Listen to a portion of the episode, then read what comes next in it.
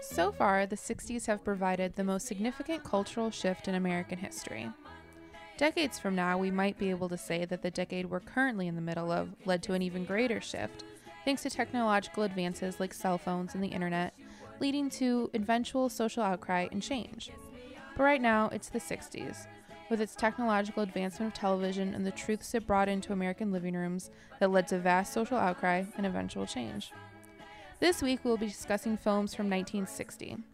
Films created in the 50s and released at the dawn of a new decade. A decade that would end with films so revolutionary they changed the entire industry. And at this very precipice of modern movie making, three films came out that are still considered some of the best ever made. But only one of those films was nominated for an Academy Award. Instead, of the five nominees, four were period pieces made in the typical studio system vein four that have all but faded from collective memory. And while the winner of 1961 was by far the most modern and by far the most deserving, it still illustrates an important point to remember during this journey through Oscars history. While films can be an irreplaceable art necessary for reflecting and advancing culture, they can be slow to take up that mantle, and the Academy is even slower at recognizing them for it.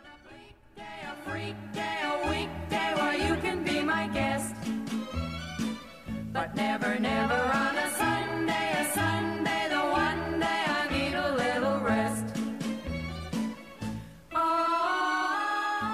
Hello, welcome to For Your Reconsideration, uh, the podcast where we re examine the best movie races of Oscars history. I'm half of the hosting team, the one called Devin.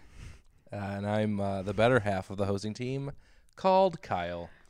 Yeah, right now my hosting isn't going so well. This sentence was Pretty terrible. pretty terrible. This is what happens when I don't write things down. Forget how to introduce myself. Yeah, you should stop staring at me.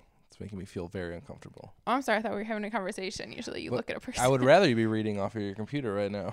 well, I'm introducing people to the to the podcast. This is the part where we banter. oh, sorry. I didn't read. I see your note. Insert witty banter. Okay. yes. My bad. I skipped right over that. Yeah, let's skip over it. So this year we're talking about the 1961 awards ceremony, which honored the best films of 1960. Um, we weren't there. No. Um, so let me tell you a little bit about what was going on in America in 1960. Please. Uh, so Dwight D. Eisenhower was the president. You knew that. Yes. Okay. So on February 1st of 1960, uh, we had the Greensboro sit-ins. In Greensboro, North Carolina, four black students from North Carolina Agricultural and Technical State University began a sit-in at a segregated Woolworth's lunch counter. They were refused service, but they were allowed to stay at the counter, and it set off many similar nonviolent protests throughout the southern United States. Six months later, the original four protesters were served lunch at that Woolworth's counter. Good for them. Yes. And then racism was solved. No. Nope. Okay. February 29th, the first Playboy Club opened in Chicago. Did you write that joke? No, I just thought of it now. Oh, okay. No, I didn't write it. Again, let's just let's just maybe read the words you have right there. Playboy Club, Chicago. On May 6th, Eisenhower signed the Civil Wait, Rights. what was about the Playboy Club? it opened. Oh, that's it. Okay. Yep, it was the first one. Rave reviews. Oh, I'm sure people loved it. Yeah. According to the short-lived show on NBC, it was great. Yeah. My dad had a friend who uh his dad owned a helicopter. And so this guy had his like, license too and they uh literally flew to the Playboy Mansion in Chicago. Well, that's the way to go. Yeah, from That's how to here, do here in it. Rockford, but yeah. Wow.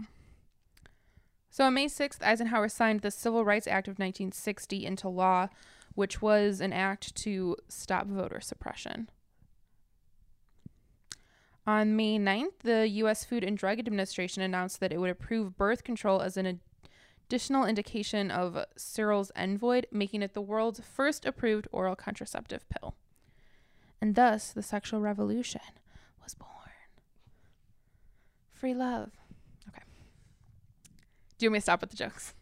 yeah, let's just Okay. On July 11th, Harper Lee released her I'm critically. not saying that wasn't funny. I'm just glad there wasn't an awkward pause this time. as you were like waiting for some kind I'm of laugh. excited that you keep interrupting me. You tell me to read, and then I start, and then you just interrupt me. I'll edit it out. Cool. You're going to edit out an interruption. yep. On July 11th, Harper Lee released her critically acclaimed novel, To Kill a Mockingbird, which is a story we'll probably be talking about in a future episode. Is it? Was it nominated? Yeah, I- You sure? It should be. Okay, it should be. Oh, y- uh, that one of the great cinematic achievements of. Oh, oh, pr- oh, that's good. Have you seen it? I mean, yeah, I've, for, I like the book a lot better. Well, sure, the book's always better. Well, yeah, but I'm just saying there was nothing really great about that movie except for man, uh, Bob Duvall was pretty great in it actually. Who Robert Duvall, is in it? yeah, he Oh. plays Boo. Does he really? I don't remember that. I probably didn't know like- who he it's like was you when I haven't saw even that seen it. movie. That is wrong. You are you okay? You are Italian. You saw The Godfather plenty of times before you ever saw uh, To Kill a Mockingbird. I don't know who Robert Duvall even is in The Godfather. All right, I just, Oh let's think go. Maybe I don't know who Robert Duvall is. We'll figure it out by the time we talk about any of those movies. Sounds like napalm in the morning. Apocalypse now. I've never seen. I said that. it smells like. It's not. It, I love the smell of napalm in the mornings. It's the It line. smells like napalm. smells like napalm. Yeah, it does. It's because all the napalm. Okay. Yeah. On September 26th, 1960, the two leading U.S. presidential candidates, Richard Nixon and who's the other guy? you got this, I'm just kidding. JFK. JFK, participated in the first televised presidential election debate, which probably is what won JFK the election. So I was listening to NPR on the anniversary of that date. Really? Yeah. That's cool. They mentioned that. That was pretty cool too. On November 8th, JFK was elected president of the United States. He at 43, he's the youngest man ever elected president. Excellent. Um, on December 5th, in Youngest man to ever die president too. I imagine. yeah, I, that would make sense. Yeah.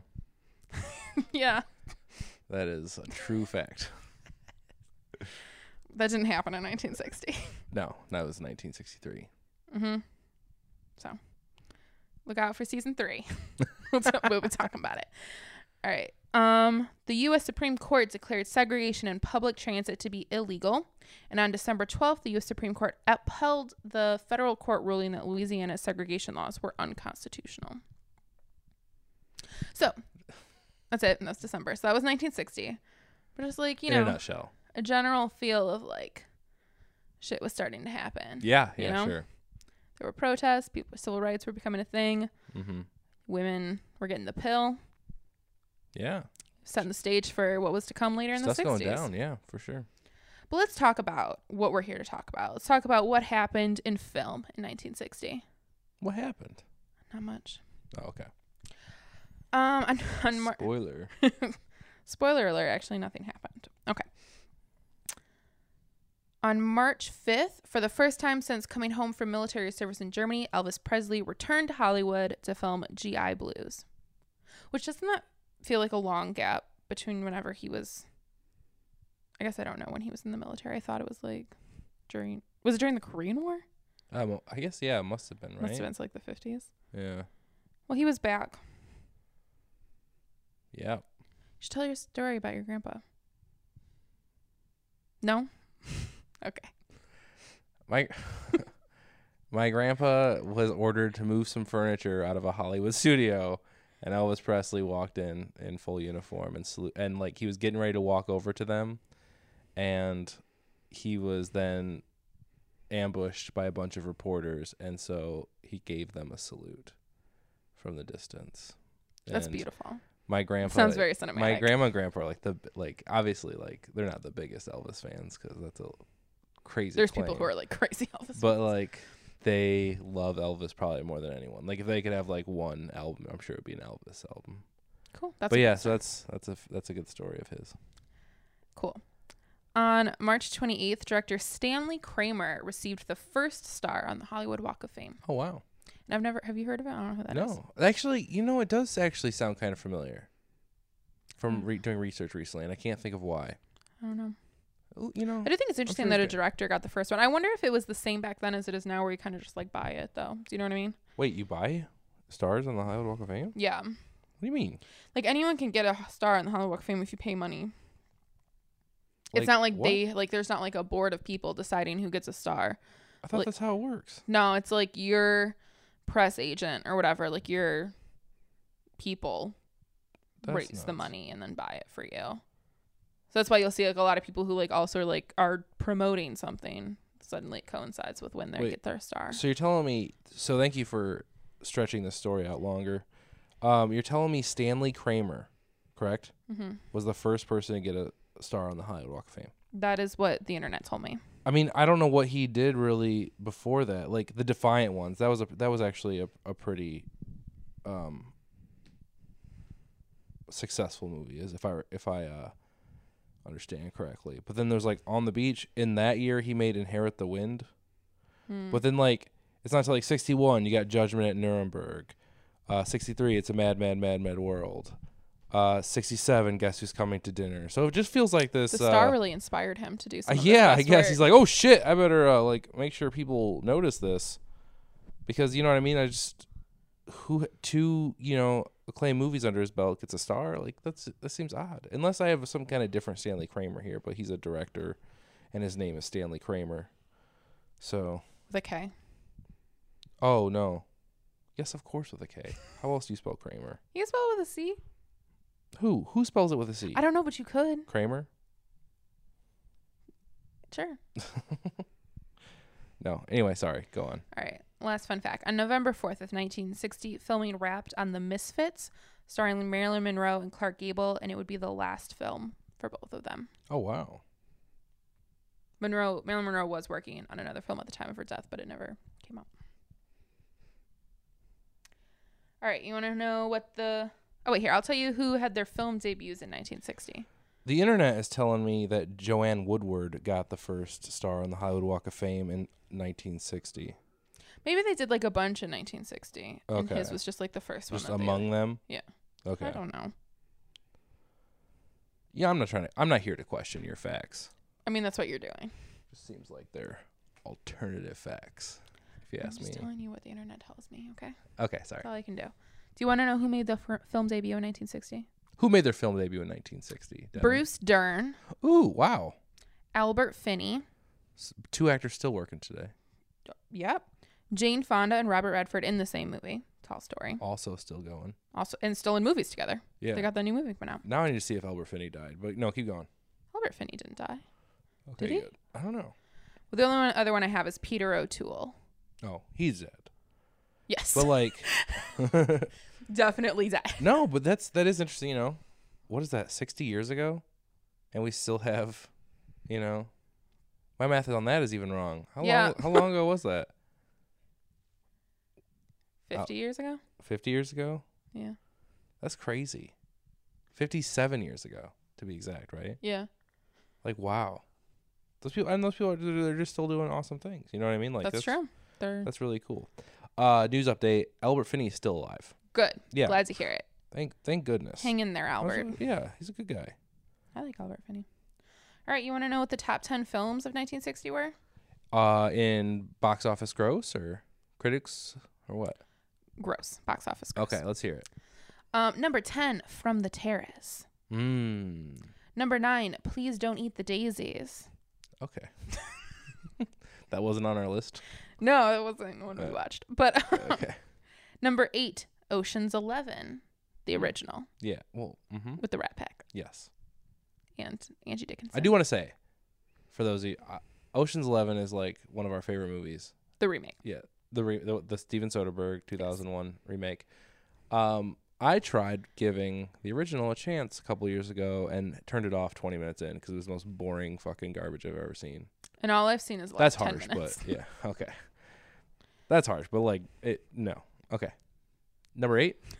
that was number eight. Oh. Number seven is Butterfield Eight. Okay. Number Starring uh, violet-eyed Elizabeth Taylor. Elizabeth Taylor, who I'm sure we'll talk about later.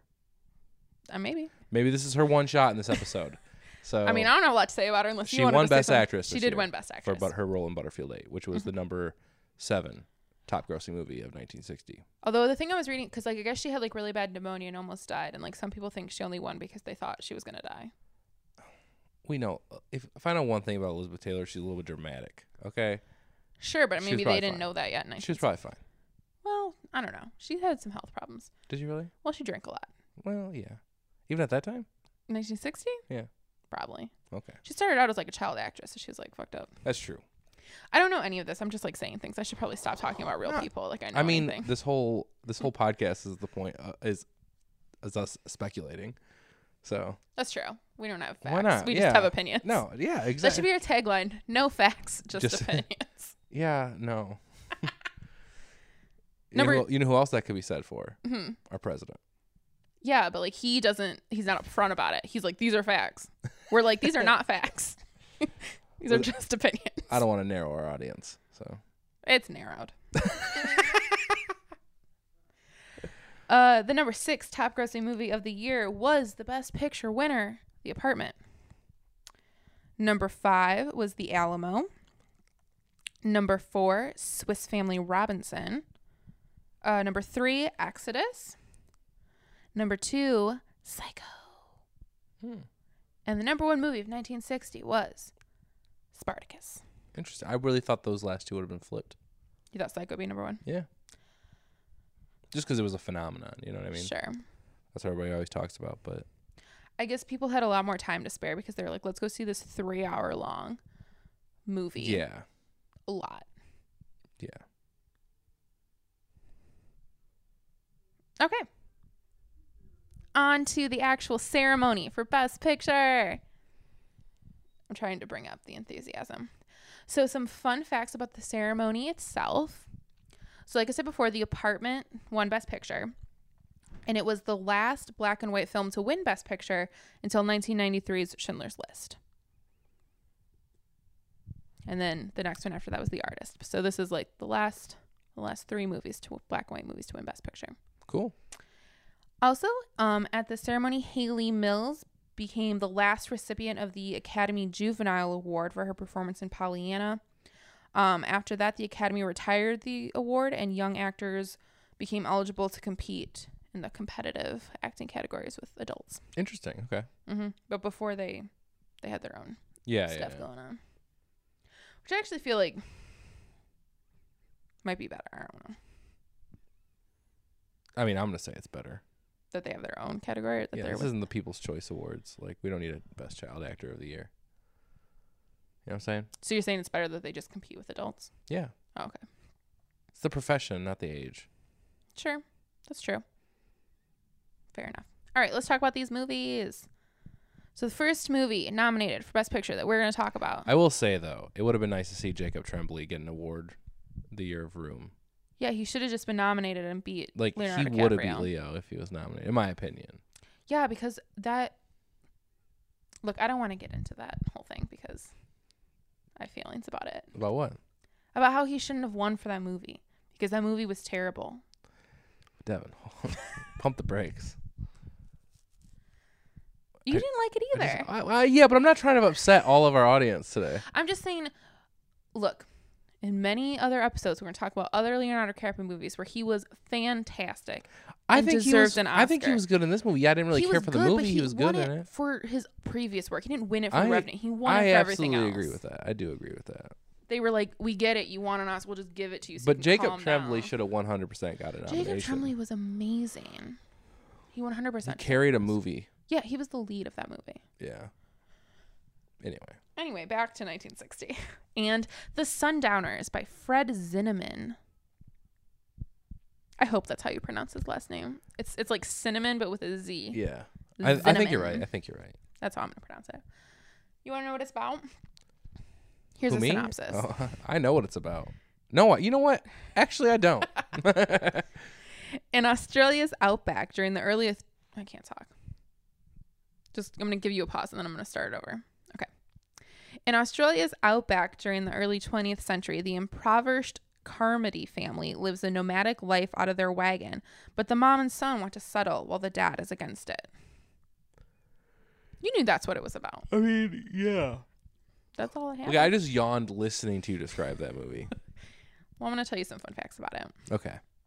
It was based on a novel of the same name by John Cleary, who has a cameo in the film as the man trying to buy the racehorse at the end of the Oh, movie. cool. Okay.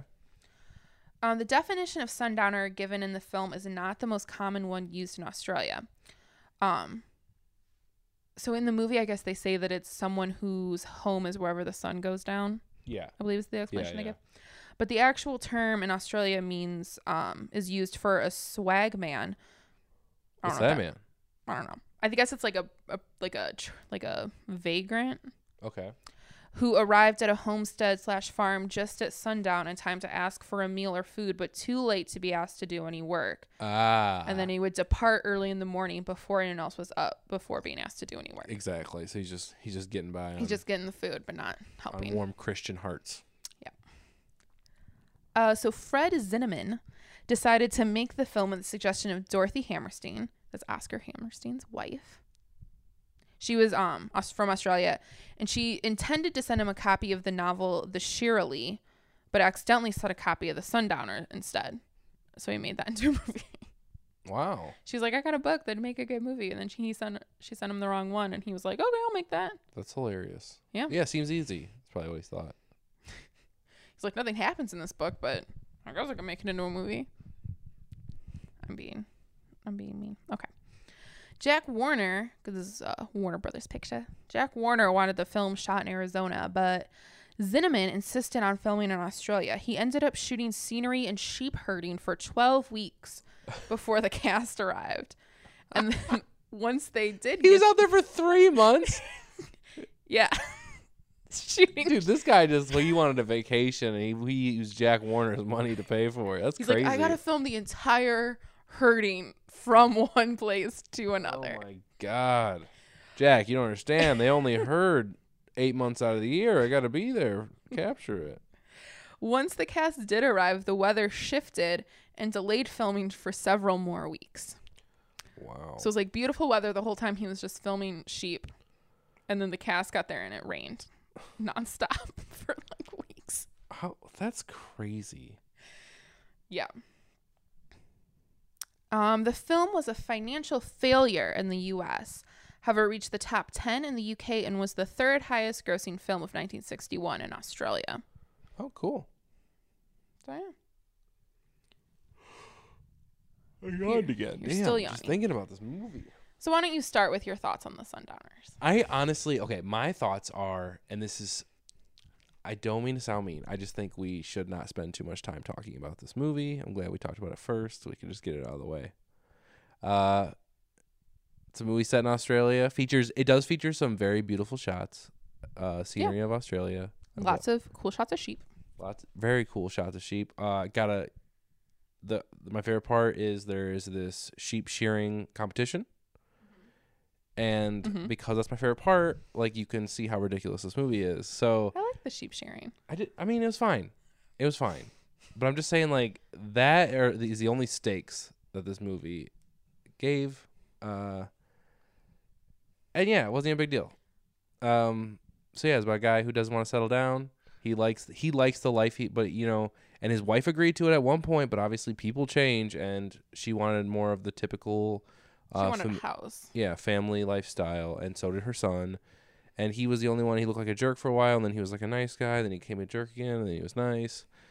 It nothing happened in this movie, and I'm a, I'm a f- not I'm a fan of slow movies. I am. This just it felt like a waste of time, and maybe I'm being too harsh. It just felt like uh, y- you mean you you already said it. He made it accidentally. I would have. I wish. I wish she would have just sent the right book. Do you know what I mean? Well, that was also made into a movie at some point. so- Okay. But uh yeah, I mean it's it's fine. It's fine. It's just wow. I I I don't know. I don't tell you. The year Psycho came out and like some people like, you know, the same people went to both movies, you know? Sure. And well, probably more people went to Psycho. yeah, more people I mean, we know that by the box office, but uh yeah. you know, it's just it's just weird. That's all I got to say. I don't know. Um, It was a weird year, 1960 in in film.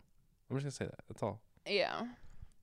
Um, I don't like well, I disagree with the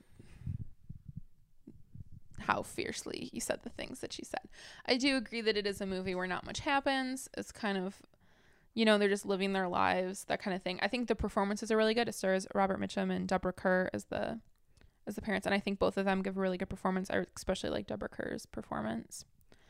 Um, I'm gonna read you what Bosley Crowther, the film critic at the New York Times, wrote in his review of Okay. The Sundowners, because I think it kind of like it agrees with what you said, but it like puts it different. Okay. Light I'd on love to hear. it. She said, quote, What is nice about these people and valid about this film is that they have an abundance of freshness, openness, and vitality. The action scenes are dynamic, the scenes of driving sheep, shearing them, racing horses at a genuine Bush County country track, and simply living happily in the grand sky covered outdoors. And the scenes of human involvements, those between the husband and the wife, of a woman having a baby, of a footloose housewife looking at a stove, are deeply and poignantly revealing of how good and sensitive people can be. Sure. It was about good people making the best out of a very rugged situation. Mm-hmm. And I liked the relationship between um, Robert Mitchum and Deborah Kerr just because, like, he could have easily just been like some like dick who didn't care about his family. Like, he cared very much about his family. He loved his wife. It wasn't like he was cheating on her or anything. Mm-hmm. Like, In he fact, just ye- wanted to live this life with them, yes. you know? he had his way of life and he expected them to just go along with it. And I think Mm-hmm. it put him in an awkward situation when they didn't want to do that. And it's just because he was just, it's like the, he had the rug pulled out from under him. Right. I Because get he was it. like, this is what we both agreed to do. Yeah. You're the one who's suddenly changing. Like, I was upfront about what I wanted. Exactly. It's just he, he's a guy stuck. He's he's a stubborn man. But in the end, they And then he got his way because they didn't get the house and they just, like, it ended with them just, like, riding off to wherever else in their wagon. yeah, but and you knew, but you knew they were still gonna have settling on their mind. Like this Probably. situation didn't work out, but they were gonna. They're going to make it work. There was That's what gonna be they do. more of this story. Mm-hmm. So yeah, that's what I would say it was a it's a nice film. It's not a film that I think anyone like needs to see to really fill out their like film history knowledge, but Yeah, no, that that's that's very true. And I'm not trying to attack the movie anymore. It's just it is like a unimportant film when looking back at you know with Mm-hmm. what we're doing. yeah, no, I agree. Um so we're not gonna spend too much time on it. I'll just let you know the Rotten Tomato audience score is sixty two percent, a critic score is seventy eight percent. So oh, yeah, middle feels middle fair. Um, it's not really named to any lists of best movies. Um, it was named to top 10 lists of the year by various news outlets in 1960. Okay, Um, and then on AFI's list of the 100 greatest stars, Robert Mitchum was ranked at number 23. okay, Here's the thing which I just found out that list of the 100 greatest legends or whatever they call it, like to be on that list, you had to have made your film debut prior to 1950, apparently. okay, So, just a caveat to the people that are on that list. sure. Um, at the box office, it made 3.8 million. And I just want to say, like, uh sorry, I know I spoke very negatively of it, but you know, I don't know what I'm trying to do now. Okay. I was gonna try to say something. Anyway, I think it's very interesting that uh, Mr. Zinneman spent three months shooting sheep. That's Yeah. pretty cool. Yeah. that's interesting. That's probably a lot of unused sheep footage. Yeah, on Jack Warner's dime, it just it puts a smile on my face. But Jack Warner had to pay for him to shoot sheep. Yes, for three months. There's no way he needed that much fucking time. No. There was a very long montage of sheep herding, though. yeah, Like, that didn't need to go on as long as it did, except that he probably had so much sheep footage. He was like, I have to use at least, yeah. like, he's like, some- Jack's gonna be pissed if this isn't covered in like, there sheep better be footage. so much fucking Yeah. sheep in this film. Ooh, not fucking sheep. That was bad choice of words. No, that's sheep fucking you're referring to. Yep. Fucking Ugh. sheep is not bad. Wait, the way I said that. Okay, wait, hold on. Fucking sheep is bad, but Pull quote from the Yeah. this episode. fucking sheep is not bad. All right. So Sons and Lovers. Sons and Lovers by Jack Cardiff. A young man with artistic talent who lives in a close knit English coal mining town during the early 20th century finds himself inhibited by his emotionally manipulative, domineering mother. Seems like a fair synopsis to me. Yeah, actually that that kind of hits it on the nose. Let me tell you a little bit about it. It was a British film adaptation of the D.H. Lawrence 1913 novel of the same name. The novel by Lawrence is highly biographical. The character of Miriam was based on Lawrence's friend Jesse Chambers, um, who was deeply hurt by Lawrence's treatment of her after they hooked up, as well as her portrayal in the eventual novel. And after the book was published, they never spoke again. Wow. This is my ba- favorite bit of of fact. Okay. I don't know how to finish my sentence. Okay. Lawrence, the guy who wrote the book, his eventual wife said that she and Lawrence talked about Oedipus and the effects of early childhood on later life within 20 minutes of meeting. Ooh. And she married him. okay. Uh, Jack Cardiff, the director of the film, chose to film in black and white as he felt that Technicolor was too pretty for such a gritty subject. Just letting you know what he said. That's fine. Um, at 20 minutes and 14 seconds, Trevor Howard's performance in this movie is the shortest to ever be nominated for an Academy Award for Best Actor in a leading role. Who's Trevor Howard? He played the dad. Okay, yeah. Yeah, he was nominated as a lead actor. He was on screen for 20 minutes. That's awesome. Okay. He was very good. He was very good. Um, what do you think of Sons and Lovers? I thought it was fine. Um Yeah, I don't say. Uh black and white was an interesting choice. It certainly looked beautiful. It did Um, look really good. Yeah, I was a fan of that. Um I believe so- it won Best Cinematography Black and White. started off with in one kind of you started you thought it was going to be one type of movie and then it certainly just spiraled into a different type of movie in my opinion um i just thought it was going to be about this like young artist he's different he has to suffer and take care of his family that's not at all what happens well i mean it is i guess kind of what happens but then Yeah. it's more about him thinking he's a poet and falling in love or not falling in love and experimenting sexually because he's got a weird mo- mother complex and like Yeah. definitely not what I expected from this movie by any means, but it, it was it was at the end of the day it was fine. Um, performances were you know the mom and the dad were really good. Yeah. That's about all I can really speak to. Uh, the lead was like okay, but his character I don't think was ever grounded in any sort of reality. Very just, very just. It seemed like stream of conscious, like blabbering, but not in like a good, not in a good way. If there is a good way, I was going to say, not in like a, good way Jack to... Kerouac way, but like in a Yeah. and I can't. I'm just gonna speak every thought that goes through my head, and not just and like not worry about offending er- those people around me, like emotionally. Yeah. I'm just gonna. I'm doing this for me. Like he, it was, he was so selfish at the end of the day that it went. And, he was and, incredibly selfish. and uninteresting is my biggest Yeah. problem. He was very uninteresting. There's like when it started off in this movie was about him like being an artist and he's coming from this coal mining town in England and he's like it seems like he's going to make it out and do something special with his life. But then he do- he's not able to do that. He has to his brother is killed in a mining accident and he's got to like help the family with money and that kind of thing. They, didn't, they tell him to go to school. That's he how really- chooses he to cho- he- stay. that's what I'm saying. Like he chooses like nothing he did. I don't know. It's just and that's I guess an unselfish act in a way, It was really just but yeah. because they were happy when he stayed. his mom was. I don't, his dad was probably Shit. like, "You Oh, can leave." Exactly. like, I'd like my wife back. yeah. thanks." Right. Oh, it just turned into like a mother movie, and it was so awkward and Yeah, you know, like when I was watching it, I was like, this has to be based on like real events. Like and so like when I read that it was based it's based on a novel, but that novel is like very close to what the author actually lived, like his relationship Okay. with his mother and his young life. and blah, yeah, blah, blah. yeah.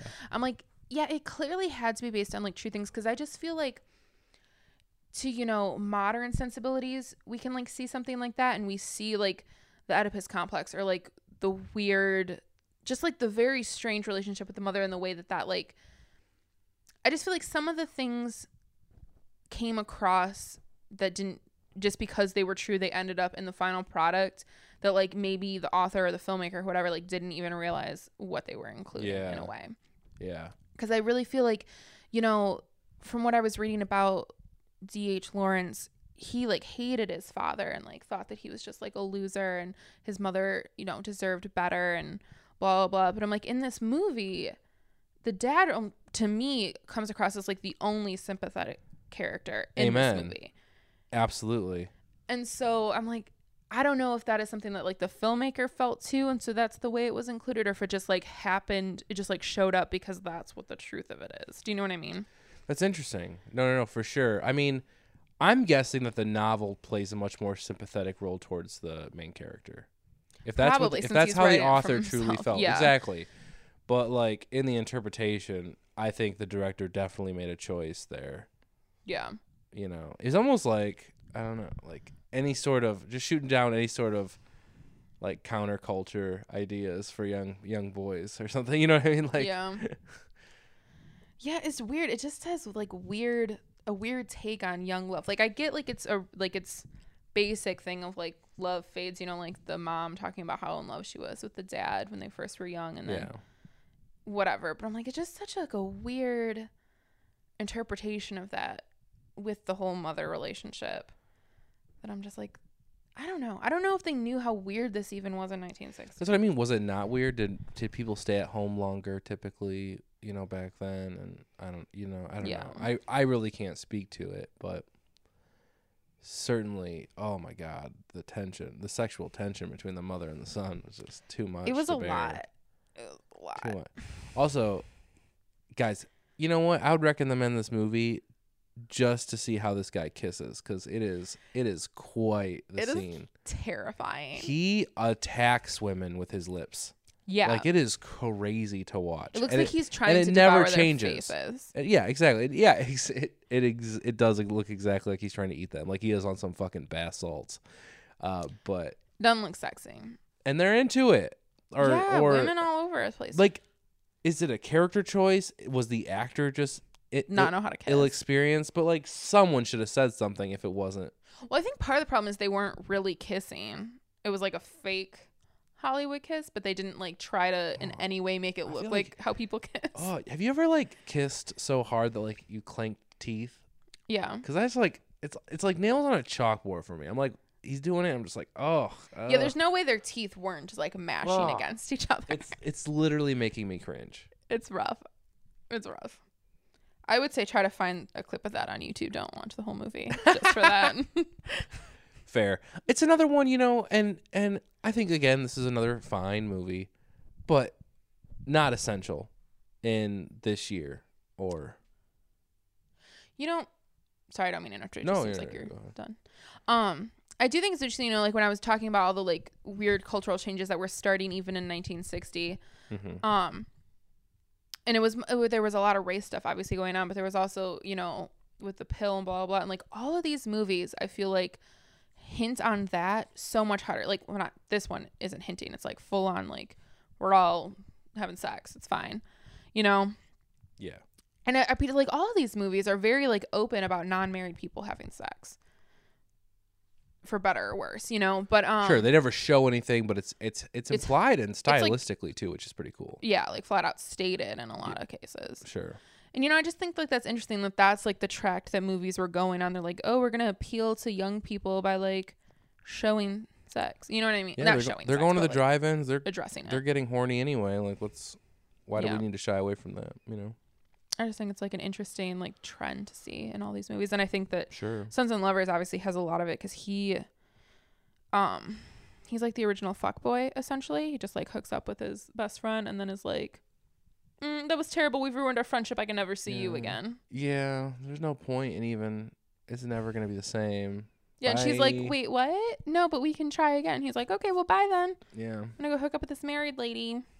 Yeah, because I, th- I think I'm into married women. I think I've always been into married women in a way. And then she like runs into him again, and he's just like, "Yeah, still no, Yeah. still a hard no from me, but good to see you." Yeah. Oh, he sucked. Okay. I don't want to spend too much time talking about this. So let me let you know. Rotten Tomato audience score of 54%. It's a failing grade. And a critic score of 75%. It's never been named on anyone's list of anything. And um, the box office, this is for US and Canada. It made 1.5 million. Huh. That's not great. Between two countries. No. You like it. Next up, Elmer Gantry. Wait, I like what? Th- they made 1.5 million. Oh. Not the movie. Oh, okay. Elmer Gantry by Richard Brooks. Synopsis A fast talking traveling salesman with a charming, loquacious manner convinces a sincere evangel Ev- I can't say that word. Evangelical. Evangelist? Evangelist? Evangelist. Evangelist. Wait, what is it? Evangelist. Evangelist. I'm going to start over. I'm leaving it in, so you might as well not. Synopsis.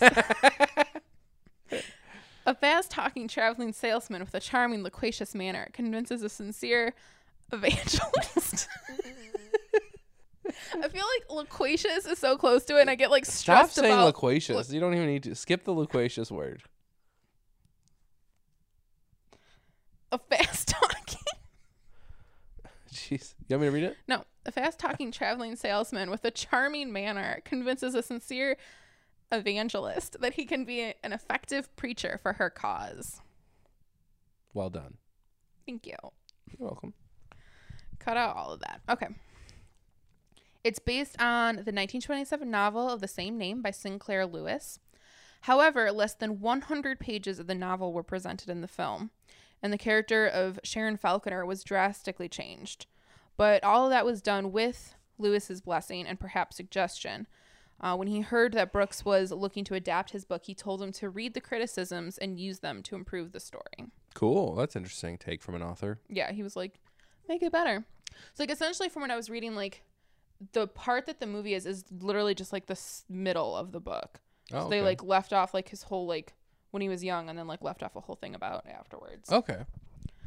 Um, so Brooks, the director, described the story. He said, "Quote: Elmer Gantry is the story of a man who wants what everyone is supposed to want: money, sex, and religion. He's the all-American boy." Which I thought was like an interesting jumping-off point Okay. talking about this movie. Go ahead. Okay. um, I liked it a lot more than you did. I know because you hated it. I don't like the way you're staring at me right now. Sorry. No, I thought it was very interesting. Um, it stars Burt Lancaster, um, as Allmark Gantry, and um, I do think it's interesting because you know, like what he was saying, it's like whatever everyone is supposed to want, money and sex and religion, and then he gets all those things essentially, but like none of it is, you know what I mean? He's not. He like walks away from it too, like the power that he gets and all that kind of stuff. But I just think it's an interesting take on religion, especially in 1960, because it's really showing it as um, like a money making endeavor more than anything else. I think that you're left to your own interpretations for a lot of it, uh, and like the way that I view it. But again, I think it's one of those movies that you bring in your own feelings about religion when watching it, so maybe you can like um, project that onto the story in a way too Sure. because I mean, obviously, I think that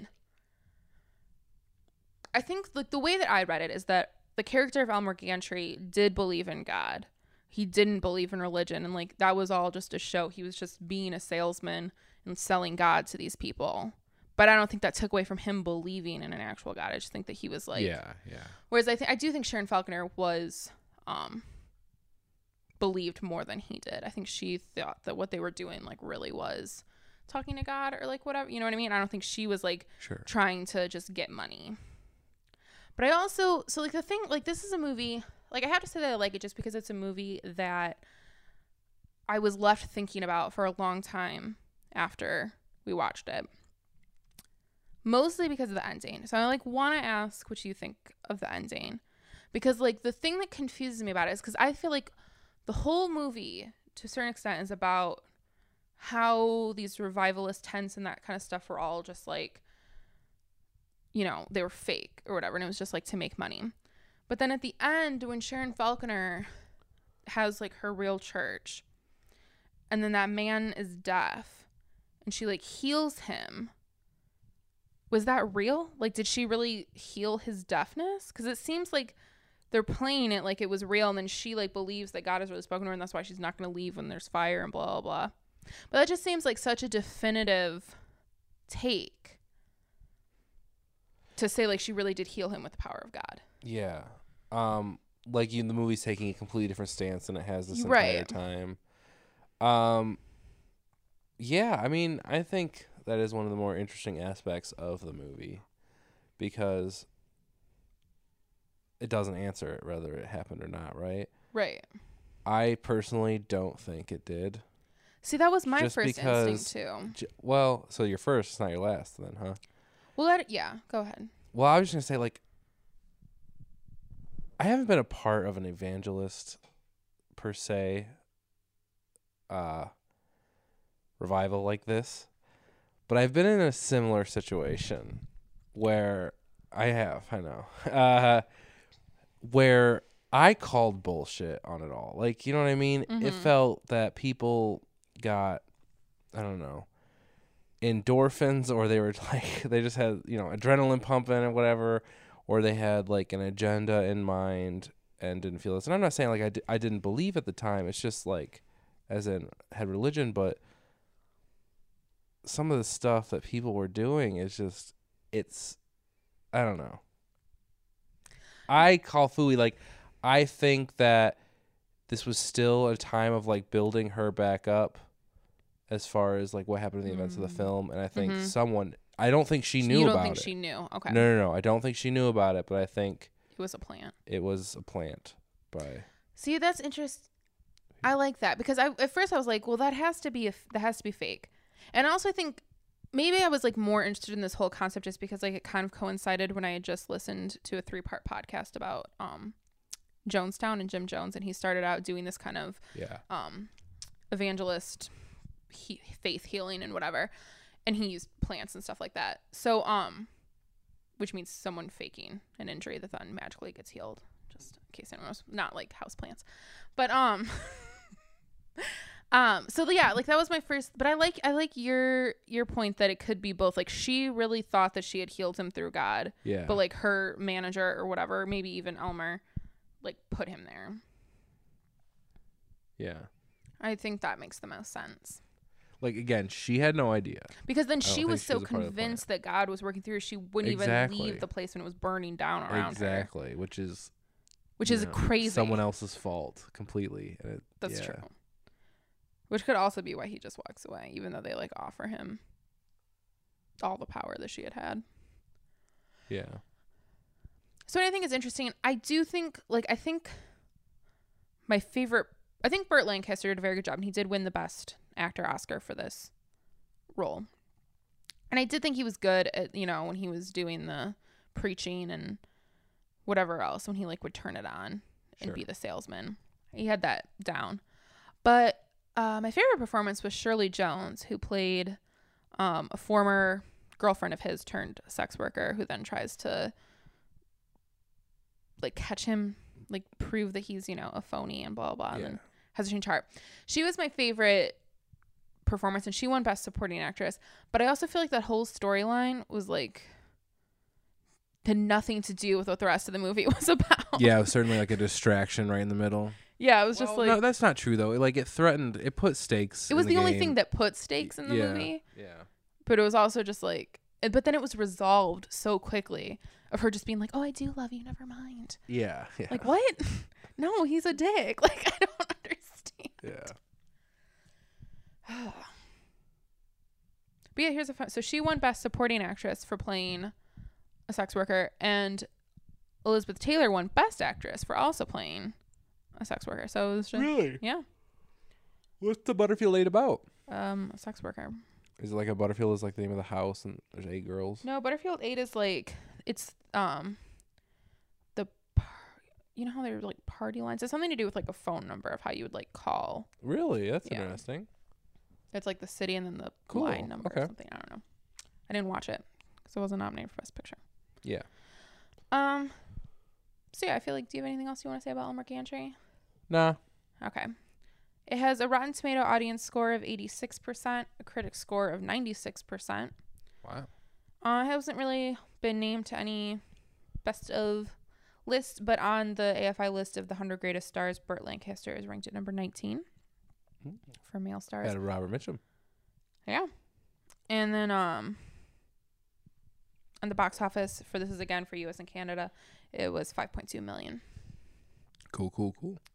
Was it a popular book? Like, I mean, Sinclair wrote it like 30 years before or whatever at this point, but It was it caused like because it came out you know yeah in like 1927, which was a little closer to when all the revivalism was happening anyway. I think it was like a lot um con- more controversial in 1927. Like it was banned and people were like, you know, it's saying God doesn't exist and like blah blah blah. So okay, okay. It was more controversial then than it- the movie was in 1960. Next up, we got well, we didn't forget. We almost forgot What?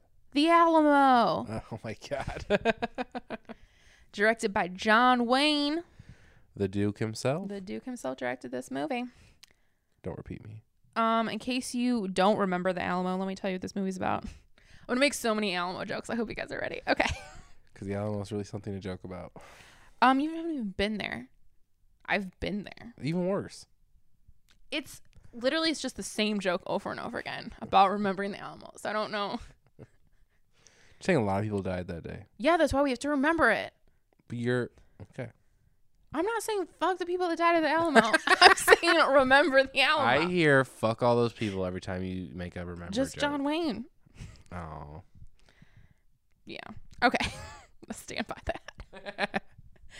In 1836, a small band of soldiers sacrificed their lives in hopeless combat against a massive army in order to prevent a tyrant from smashing the new Republic of Texas. So, John Wayne directed this movie. He began working on the idea in 1945. Wow.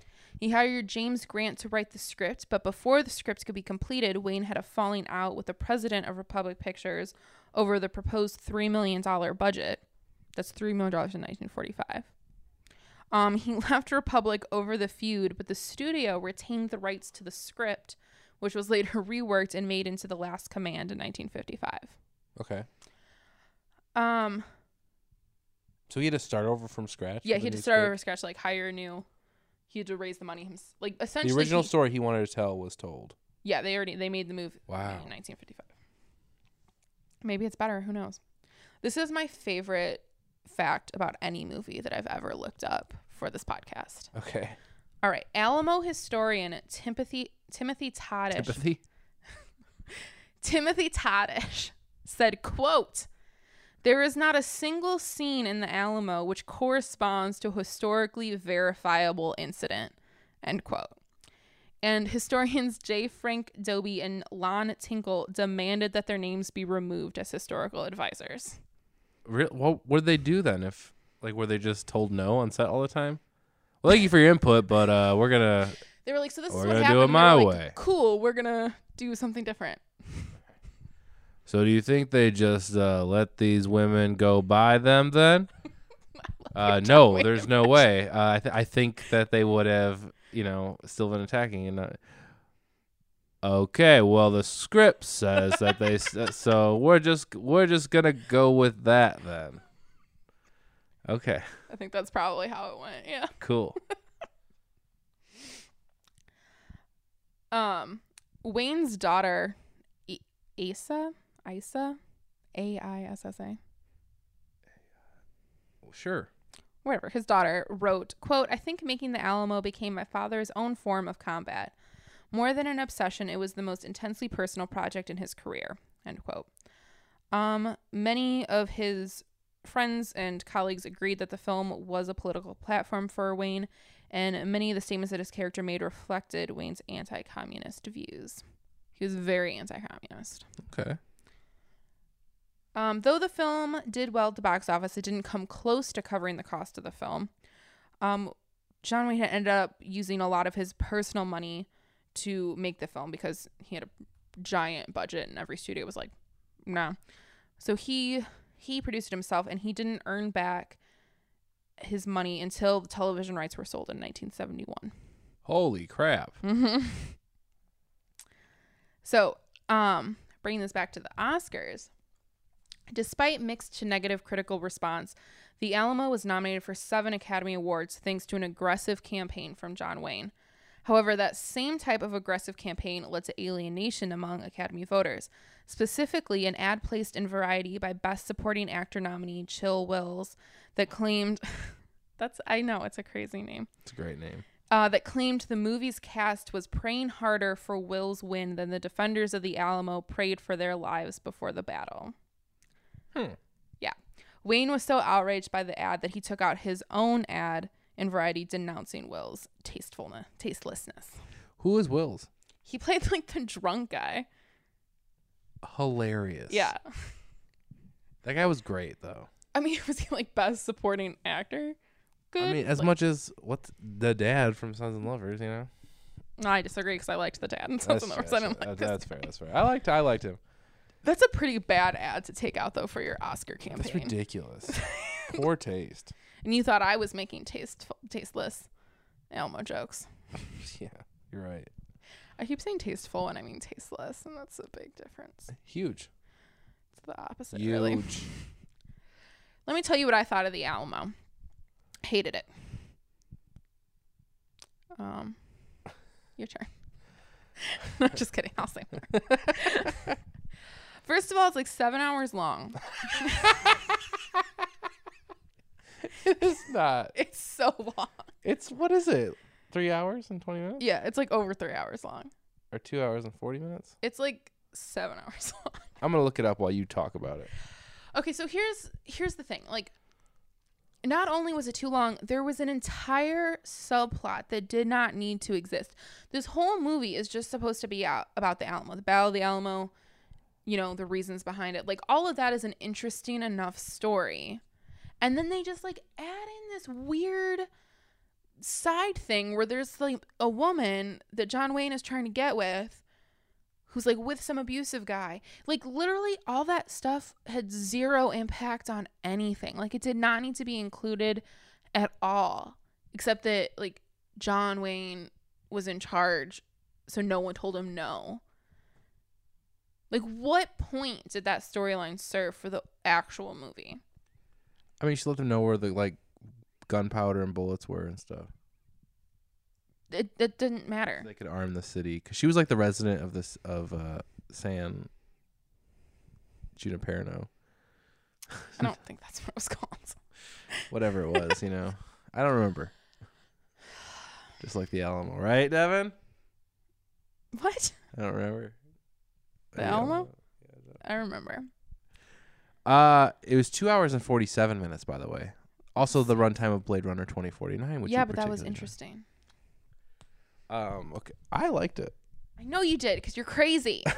I was just, I went in with such a low bar that I don't think it took a lot to. I went uh, in with a low bar and then it was like under it. I don't know. I had. I had.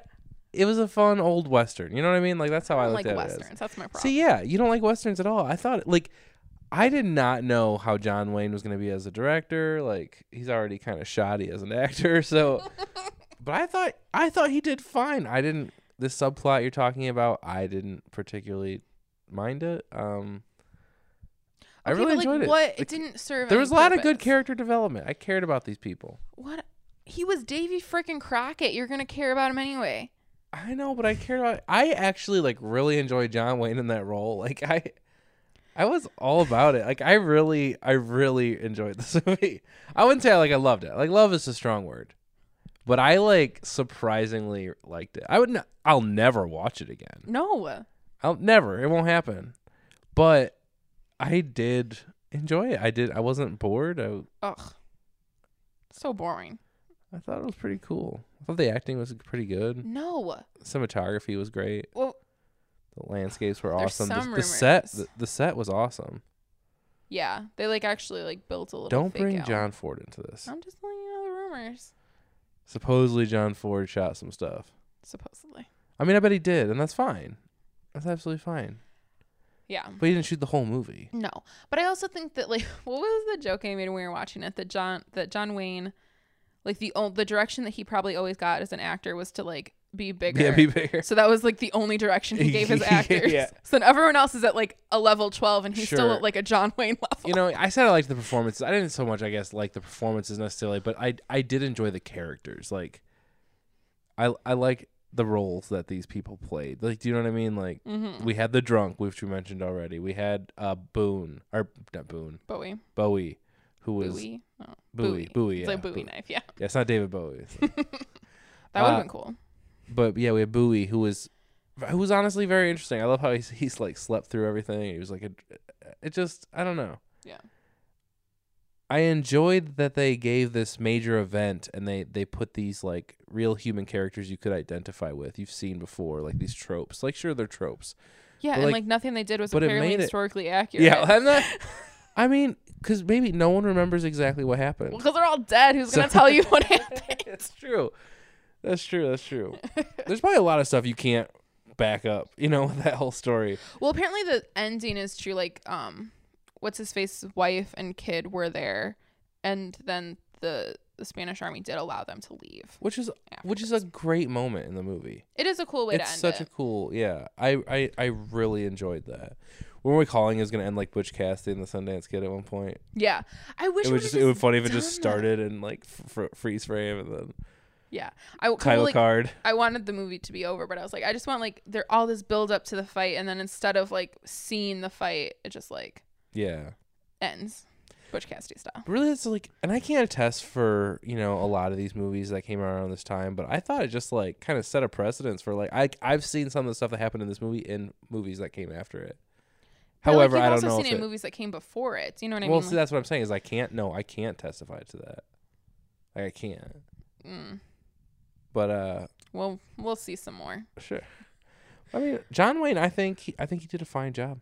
A passion project. I, I love the story behind it. I, I truly do love the whole story behind it too. Where this was a passion project his, they put his own money Yeah. and didn't recoup it for 11 years. Yeah. Like, that's the stuff of Hollywood legend. I really I admire it too. Yeah, I mean, The movie's fine. Honestly, check it out. If you like, if you're into westerns or John Wayne, like you probably already seen it if you're into either of those. But yeah, uh, I I I part- I enjoyed it. I didn't. I know Well, let's see what other people thought. they they do this thing where they balance a feather on their nose and then they punch each other. Like it's way better than sheep shearing. I'll tell you that. But it served no purpose. There was so much stuff in this movie that served no purpose. we had to be we had to love these characters to really feel the impact we knew they were the all gonna final scene. die. i know which is why it's interesting when you start to really like these characters because you know they're doomed could you imagine a movie where you didn't care about any of the characters 'Cause- and yeah, you it's know called they're all the gonna die Ah. Alamo. oh you're so funny tonight I know. okay anyway so how did it do at the box office Uh, good.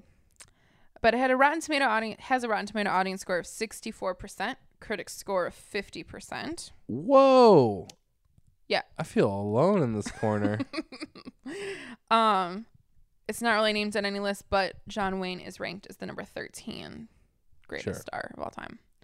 Uh, the box office made twenty million dollars. I believe what Doing- was it? It was the fifth highest grossing movie of nineteen sixteen. cool Alrighty, moving on to Best Picture winner of 1961. That was good.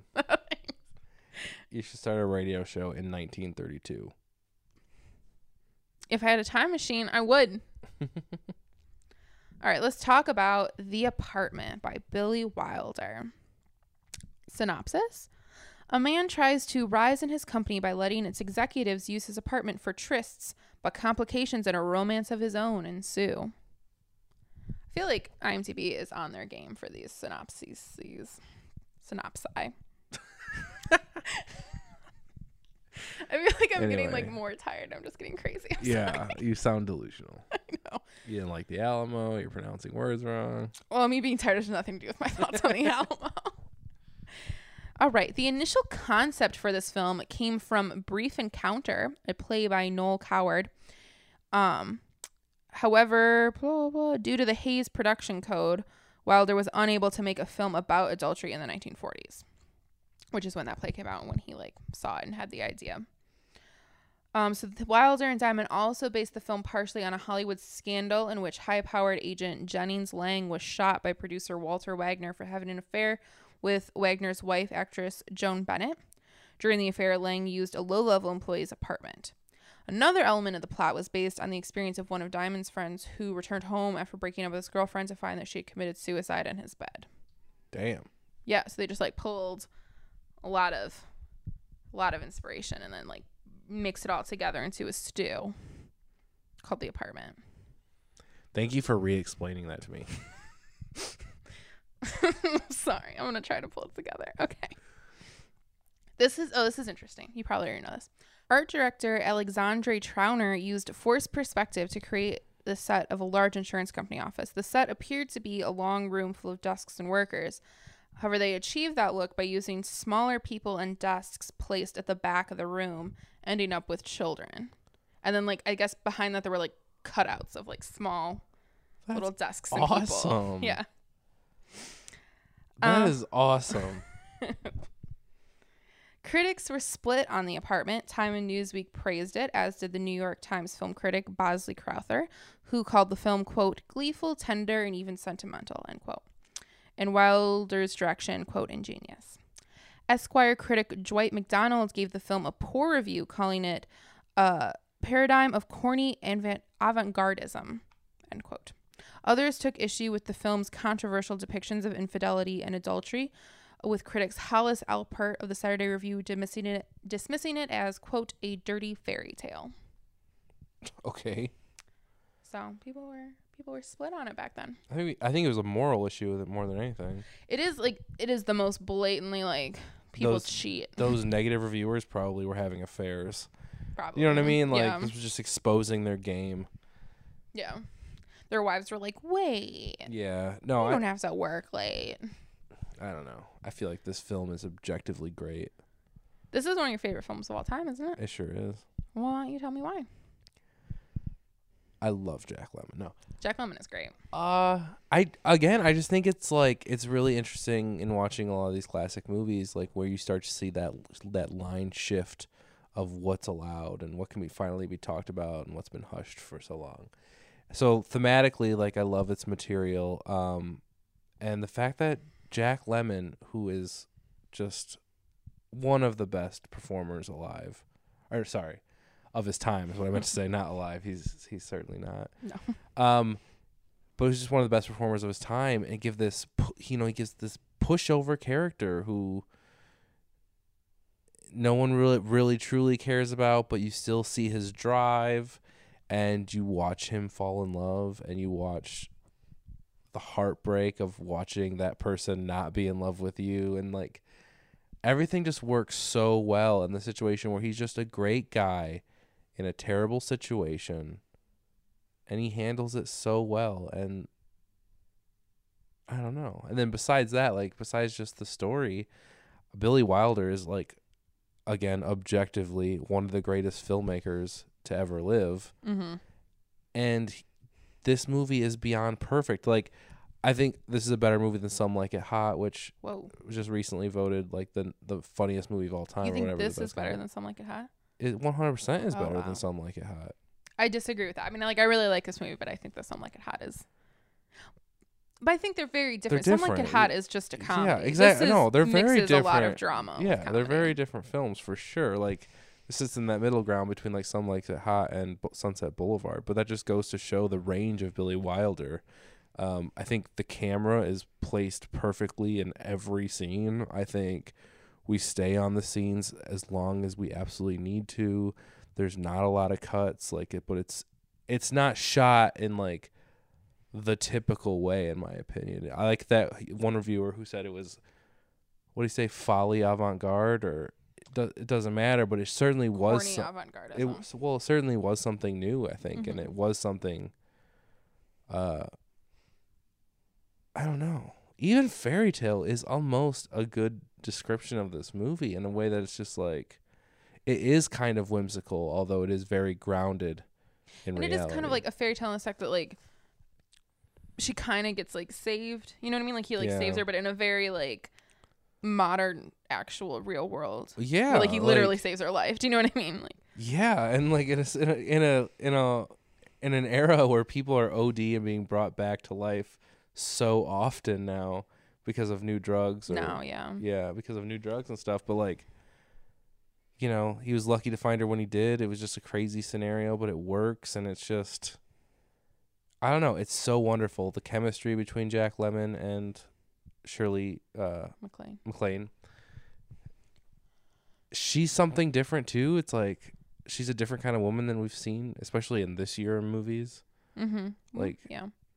it's just I don't know. It's I don't really know what to say about it.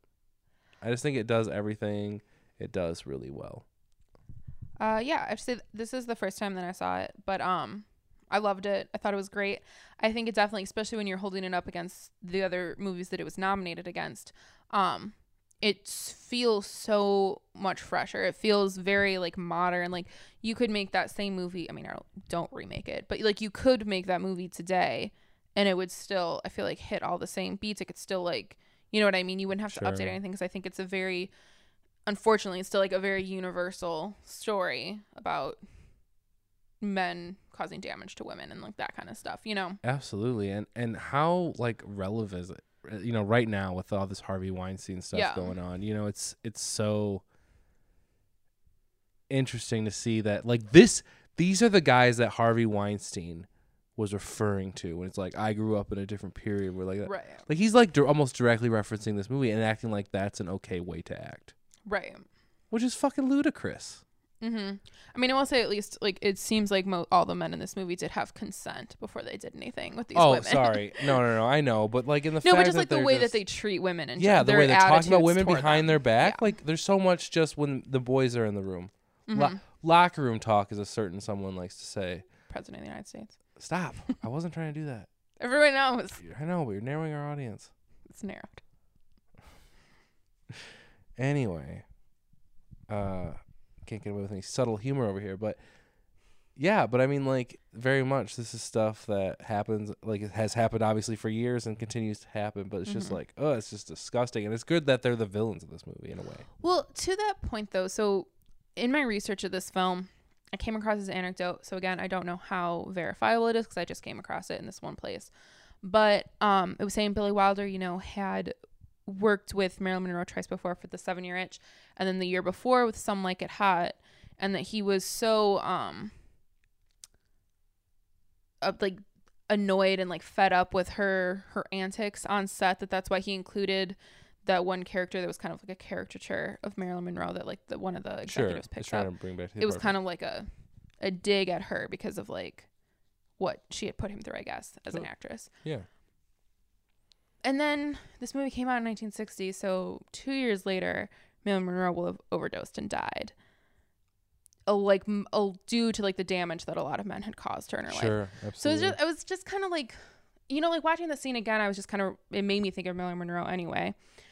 And I'm like, and then when I read that thing, I'm like, oh, that kind of sucks that like he made this movie that was so, you know, aware of the ways that men can damage women and the effect that that can have, but like he wasn't aware of this woman in his life that had had that damage on her that was Sure. going to end up in the same 'cause situation. In a way, like w- to say that, like this is just speculation, but comparing Billy Wilder and Marilyn Monroe, she was far above him in the limelight. she was right? above everyone, yeah. But exa- so I don't think he thought whatever little dig he did at her is just an insider Mm-hmm. joke would have ever even gone noticed by her. Do you Well, know what yeah, I mean? and I don't know if this movie had. any- I mean, I don't think this movie had anything to do. Although I Sure, heard and- that she wanted the Shirley MacLaine role. Okay, so and he didn't want to work with her. There's nothing, you know. There's obviously nothing wrong with that. Sure. And sure, he made like a little dig at like a f- a frustration, but like, I wouldn't say he he should feel guilty about the situation. that No, it occurred just a makes me couple wonder if years he was later. able to recognize the damage that was in her when he was writing about it for oh, another character. Do you know I what I see mean? what you're saying. That's like, I don't oh, think he's you're- I- responsible in I any s- way for what she I'm sorry, did. I I'm just misread saying. what you were talking. You were No, talking no, no. about? Okay, no, that's interesting. Um, wow, that's really interesting, actually. Mhm. So maybe he was taking in, he's just using his observations of her as a person and seeing her interactions with like other higher people, like higher up people. Yeah, like if that had anything. And seeing that's interesting. I really like that because I mean clearly Marilyn Monroe was someone that was forced upon Billy Wilder, right? Like he didn't discover her. No, I mean, no, she You know was what I already a mean? Star before, It was like although Seven Year Inch really like catapulted her. Also, do you know what I mean? Like that's one Okay. of her most iconic Sure. roles. But I'm just saying, like, him as like a top notch filmmaker, I don't think was like this Marilyn Monroe girl. I have to get her in my movie. No. I'm sure it was like, hey, could you cast? uh And he did Mrs. choose to Monroe. work with her again though for Some Like It Hot. I think though, like between Seven Year Itch and Some Like It Hot, she something she was on the happened. way down in her mental state by Oh, Some Like It Hot. so you okay, know okay. Because that came it was 1959 and 1962 she died. You know, so Yeah. she wasn't at the top of her game at So uh, that point. apartment is is right post. uh Some like it hot. yeah, it came out the year after Some Like It Hot came out. That's really interesting because if Some Like It Hot wouldn't have been the success it was, would the apartment have even gotten financing? That's a good question. You know what I mean? Mm-hmm. I also I don't want to talk about Marilyn Monroe too much because she actually has nothing to do with this movie, but I do think it's interesting that she like really wanted the Shirley MacLaine part because it does feel like she really that was like a role she identified Yeah, with, like- you know. I know that's too strong now. Mm-hmm. That's kind of messed up to think about now. A little bit. Yeah. Also, those uh, that scene. Getting back to the movie, the the scene where Shirley MacLaine does overdose, it reminded me so obviously. Like it also reminded me we've talked about in a previous episode. Almost Famous is one of my favorite movies, and it like I feel like Cameron Crowe had to be inspired by that scene. One like obviously yeah she overdoses and they pump her stomach, which happens in Almost Famous. But the shot when they're like marching her up and down of just like her feet dragging is so similar to when they're dancing in Almost Famous and her feet are just like That's really interesting. being dragged around. Like that's No, immediately that's what a I good thought con- of. That's a great connection. Oh, for sure. Like he's 100% aware Yeah. of Billy Wilder and, yeah. and the apartment. That's fascinating, actually. Very cool. So yeah. So yeah, I really I loved it. Um I do think, you know, it is well, Jack Lemon, first of all, is a comic genius, honestly. Like he's hysterical in everything that he does. But what I liked about this, like this movie, I feel like part of the reason that it feels so modern and so fresh is that it wasn't just a screwball comedy. It wasn't just a melodrama, but it took like t- aspects from both of those kinds of films and created something different, you know. Sure. I mean, not different now. I think we have plenty of those kind of movies now, I think, but I think that it was probably rarer in 1960 Mm-hmm. to see something where like Jack Lemon squirting eye drops across the room or nose, whatever that stuff was supposed to be, This, it was. I think it was like saline. a saline solution. And then, um, you know, like 10 minutes later in the movie, there's like someone on the verge of death. you Yeah, know? yeah, like, yeah, for sure. Committing suicide. Like that's that's dark shit. No. You I know? mean, I don't think that would have happened if someone else was casting the role. You know what I mean? I think he got away. He got to build his character. yeah, he did Right. have free reign to do what he wanted to do. exactly. So I don't. But he also cast Jack Lemmon. He wanted that, you know. no, for sure, for sure, because I think he didn't want to just make a melodrama. You know what I mean? Right. I, th- I think he wanted to bring something special to it, which is why I mean Jack Lemon is like uh, the perfect casting. This is, in my opinion, too. This is like hi- this is hi- hi- probably my favorite role of his. Yeah. You're probably mad at po- something like that too. I get it. well, but, he, but he's like, very good. Like No, no, Sonic I the Hedgehog know. is So good. I know, but character wise, this is my Yeah. favorite character. It's really good. I really, really loved this movie. And this is a movie that I like would watch again. You know what I mean? Like in a heartbeat. I would watch this movie again. Oh, Certainly. You know what other people think about this movie? Yeah, yeah. Well, sit back, honey. Here we go. Did you just call me honey? That was like the first. We've been dating six years. You never call me honey. You call me honey now? Well, edit it out. It's weird. Was that a now. line from the movie? No. Okay. So it's got a Rotten Tomato audience score of 94% and a critic score of 93%. Um, Okay. list that it's on. On AFI's original list of the best movies of all time, it ranked at number 93. What? Yes. Wow. On their list of the 100 greatest comedies, it was ranked at number 20. what no, no, number what? 20. Okay. Did I say it weird? I don't know. Okay. On their list of the greatest love stories, it ranked at number 62. On their anniversary list of the 100 best movies, it got bumped up to number 80. Um, Sight and Sound's list of the top 250 movies of all time, it was ranked at number 127. And on their concurrent poll of film directors, Sight and Sound, um, they ranked it as the 14th greatest film of all time, tied with La Dolce Vita. Wow. It was preserved in the Library of Congress Film Registry in 1994. Um, in 1960, it also won a BAFTA for Best Film from Any Source, and both Lemon and McLean won BAFTAs and Golden Globes for their performances. Wow. But okay. again, it was the kind of thing. Well, not with the BAFTAs, with the Golden Globes. It was they won in comedy. yeah, and then- comedy musical. Yeah. Yeah. And at the box office, it made 24.6 million. Nice. More than the Alamo. No, the Alamo made more. Oh, I think you said the Alamo made 20 million. Oh yeah, no, you're right.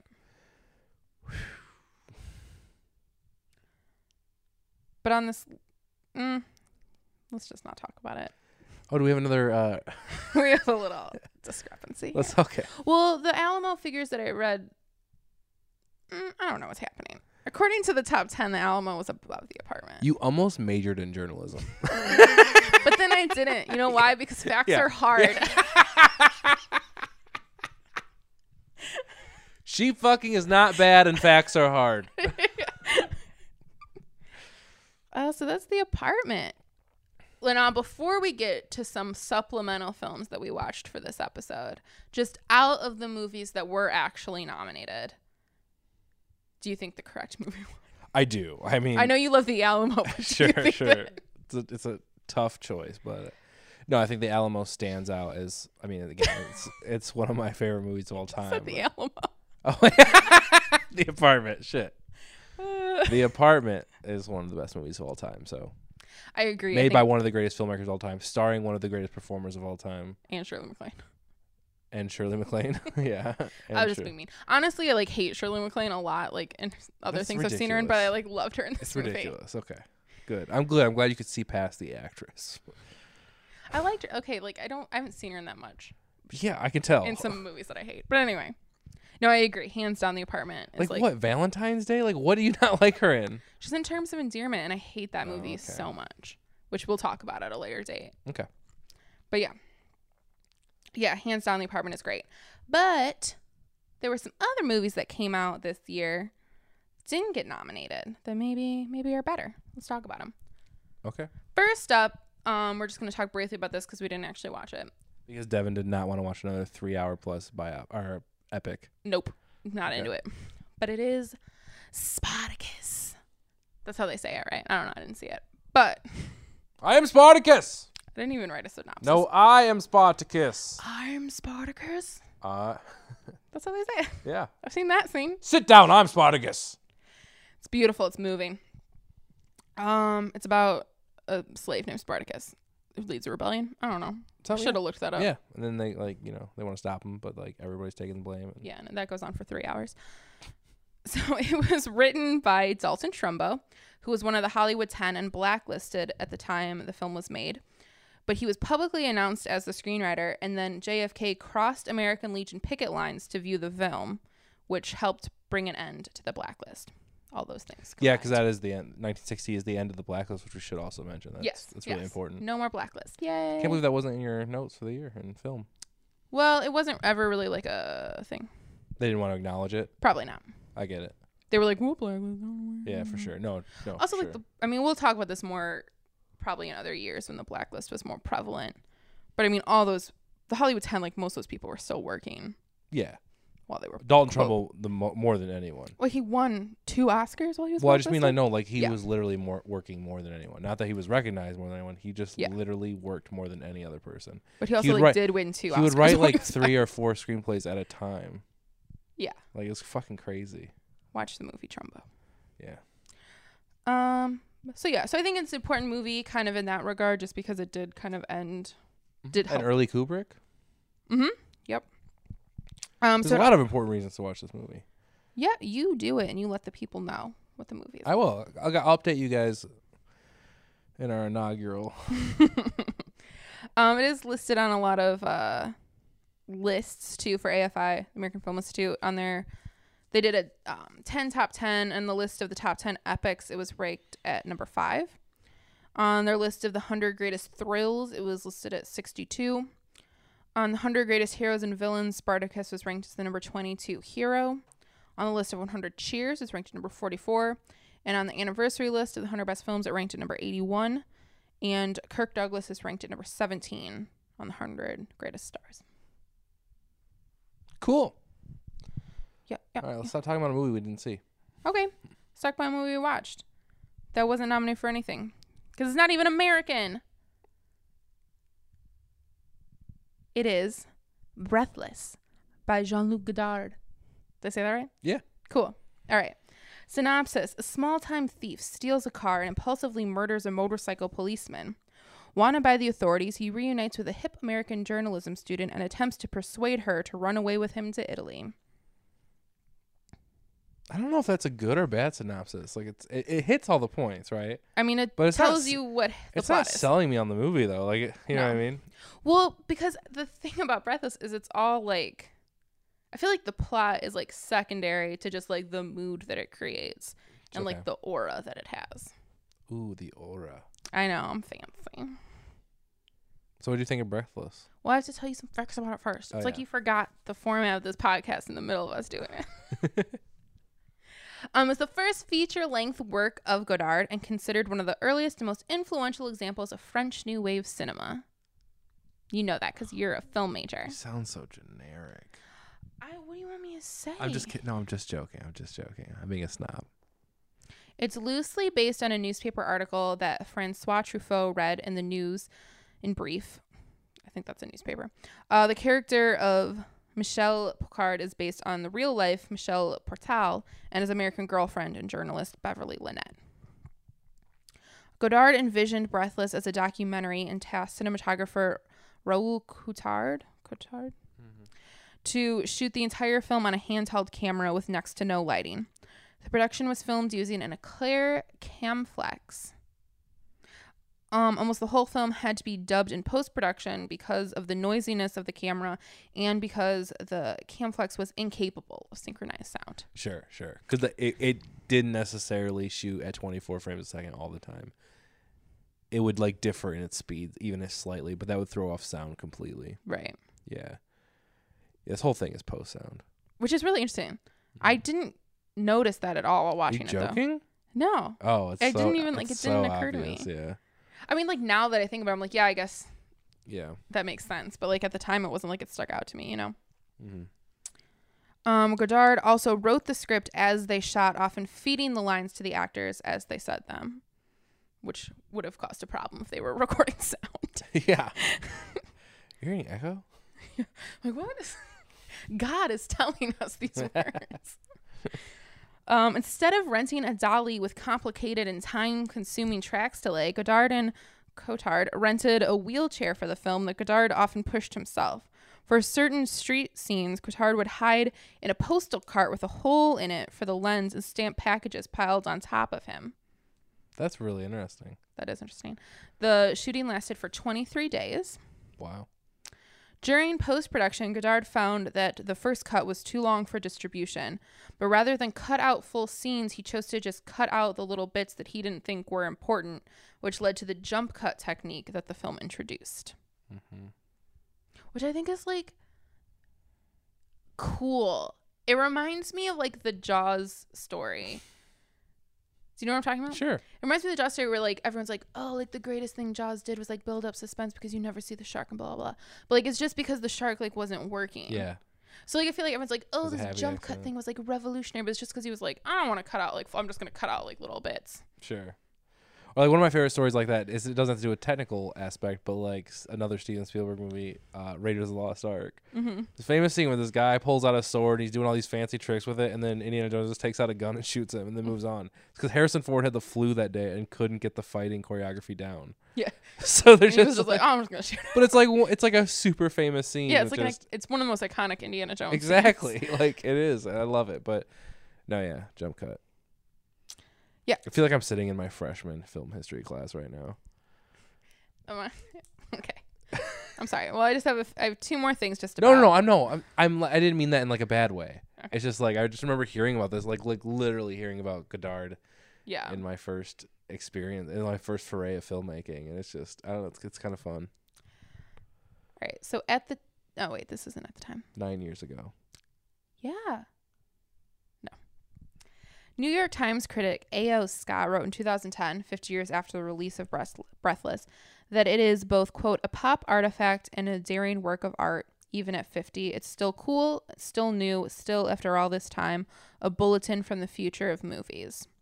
Roger Ebert included it in his Great Movies list in 2003, writing that, quote, no debut film since Citizen Kane in 1942 has been as influential um, end quote. It, he dismissed its jump cuts as the biggest breakthrough and instead called calling revolutionary its quote headlong pacing, its cool detachment, its dismissal of authority, and the way its narcissistic young heroes are obsessed with themselves and oblivious to the larger society. Um, Godard himself said the success of Breathless was a mistake, but he added, quote, There used to be just one way. There was one way you could do things. There were people who protected it like a copyright, a secret cult only for the initiated. That's why I don't regret making Breathless and blowing that all apart.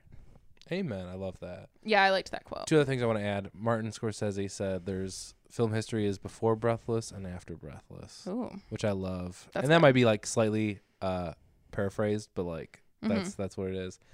And then to lead into what you thought about the film, Godard once said, "All you need to make a movie is a girl and a gun."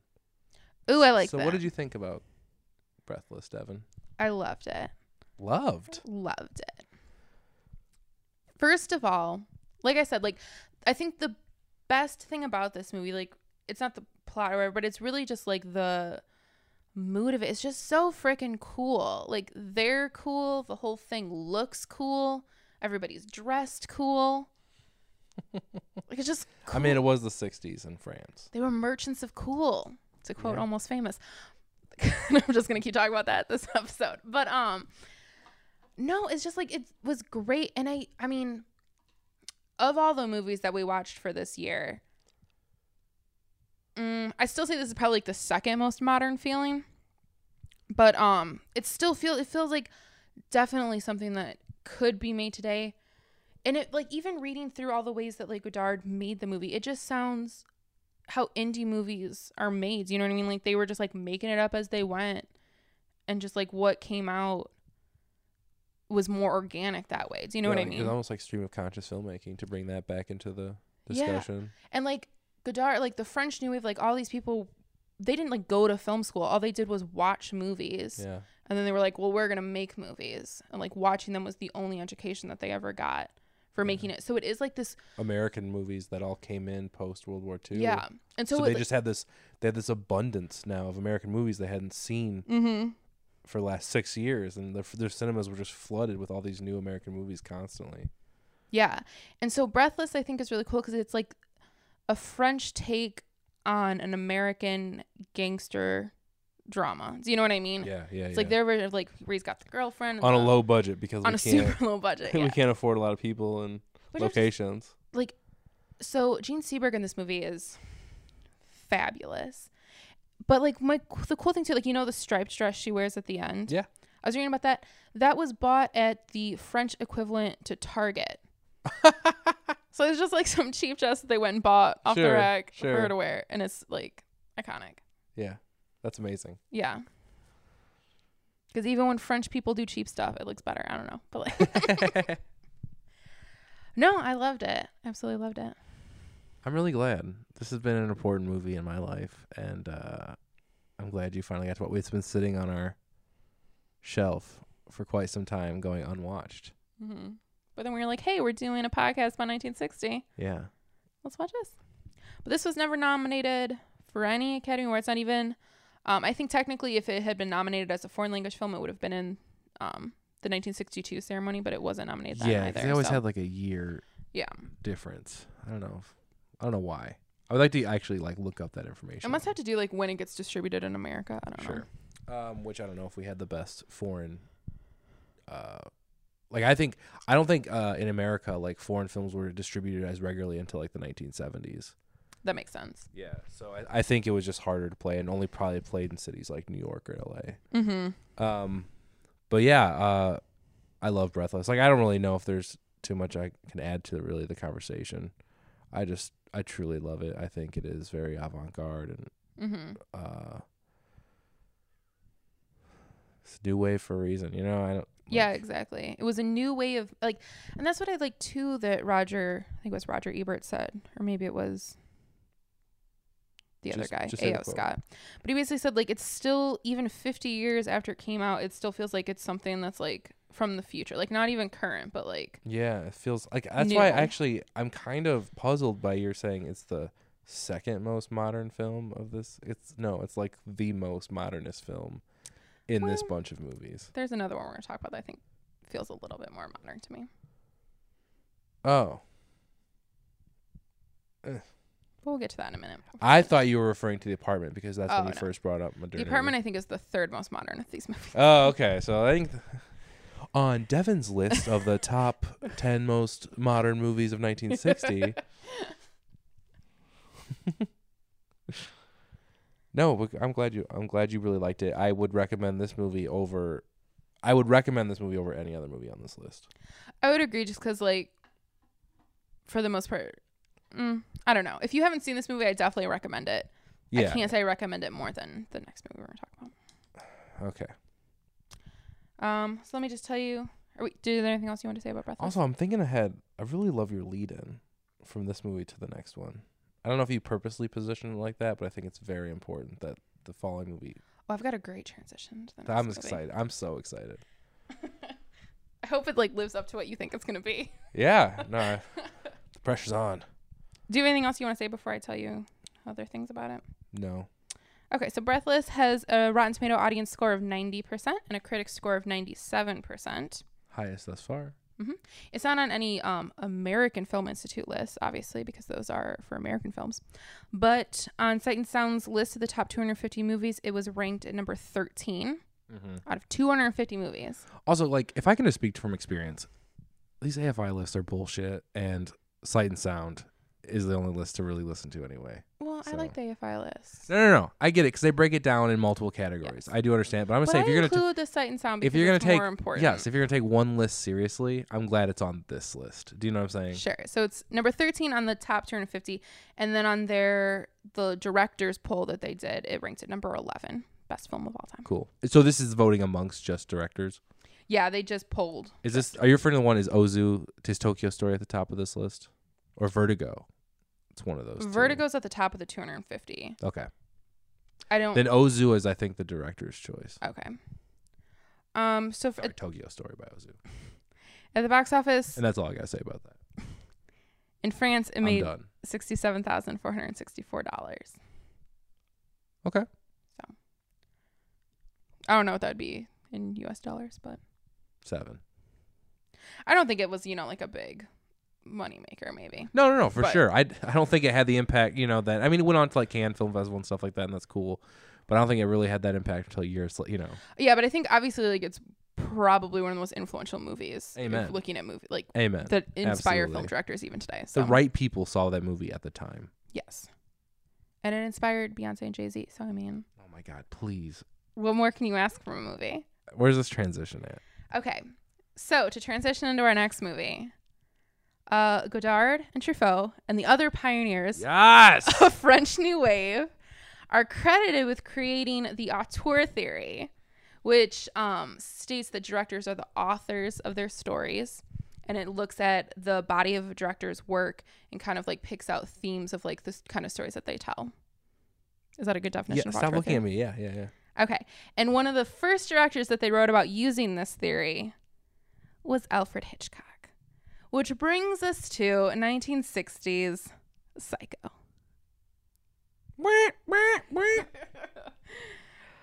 Uh, blah, blah. Synopsis A phoenix. You just said blah, blah, blah. Were you skipping over your own words? Like, Yeah, well, the way I have it, yeah.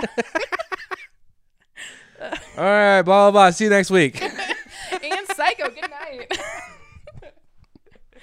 okay. Um, a Phoenix secretary embezzles $40,000 from her employer's client, goes on the run, and checks into a remote hotel run by a young man under the domination of his mother. That's a good non spoilery synopsis of Psycho. I don't think anyone's worried about spoiling Psycho. Well, if you don't know what happens in Psycho, honestly, stop listening now and just go watch Psycho. I mean, if we're really worried about spoilers, we would have not been t- like. I think we've ruined just about every movie. Well, we've yeah. ever talked Well, about. the whole like rule with spoilers is that if it's like over a 10 week, you don't years. have to worry about it. And we're talking about movies that are like fifty-seven years over a old. week. Yeah, This is a little more than a week.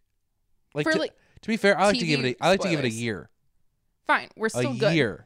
Okay. I'm just saying, if they're literally like, this is one movie that I really think if you don't know anything about Psycho, you should go watch Psycho without knowing anything Dude, about it. Bruce Willis is dead the whole time. in Psycho. yes. All right.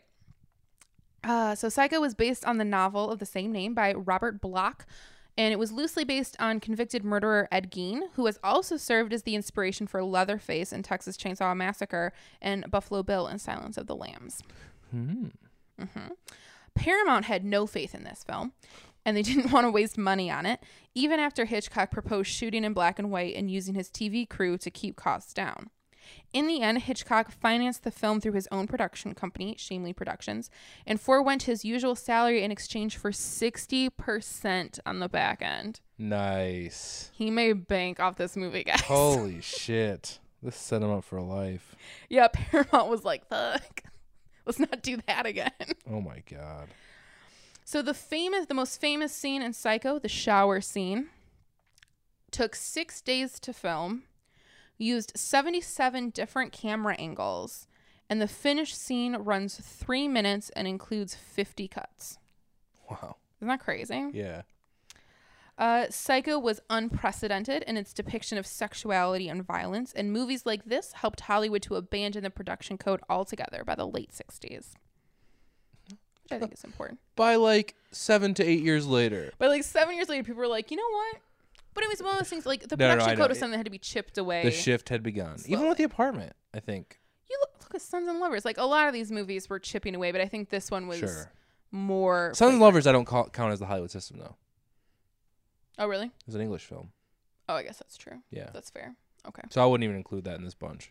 They Okay, were, never They mind. were doing crazy shit else- elsewhere. So. You know how those English people get. Well, Alfred Hitchcock's English. You know how they are. Okay. Um, initial reviews of Psycho were mixed, with many critics dismissing the film as gimmicky or too television like. However, once it was clear that audiences loved the film, critics reevaluated and suddenly were praising the film. Um, That's bullshit. Fuck them. Bosley Crowther, who we've mentioned before, originally said there is not an abundance of subtlety or the lately familiar Hitchcock bent toward significant and colorful scenery in this obviously low budget job. He called it the critic he called the slow buildups of sudden shocks reliably melodramatic, but contested Hitchcock's psychological points were reminiscent of Kraft's Ebing studies as less effective. I don't know what any of that means, but he hated it.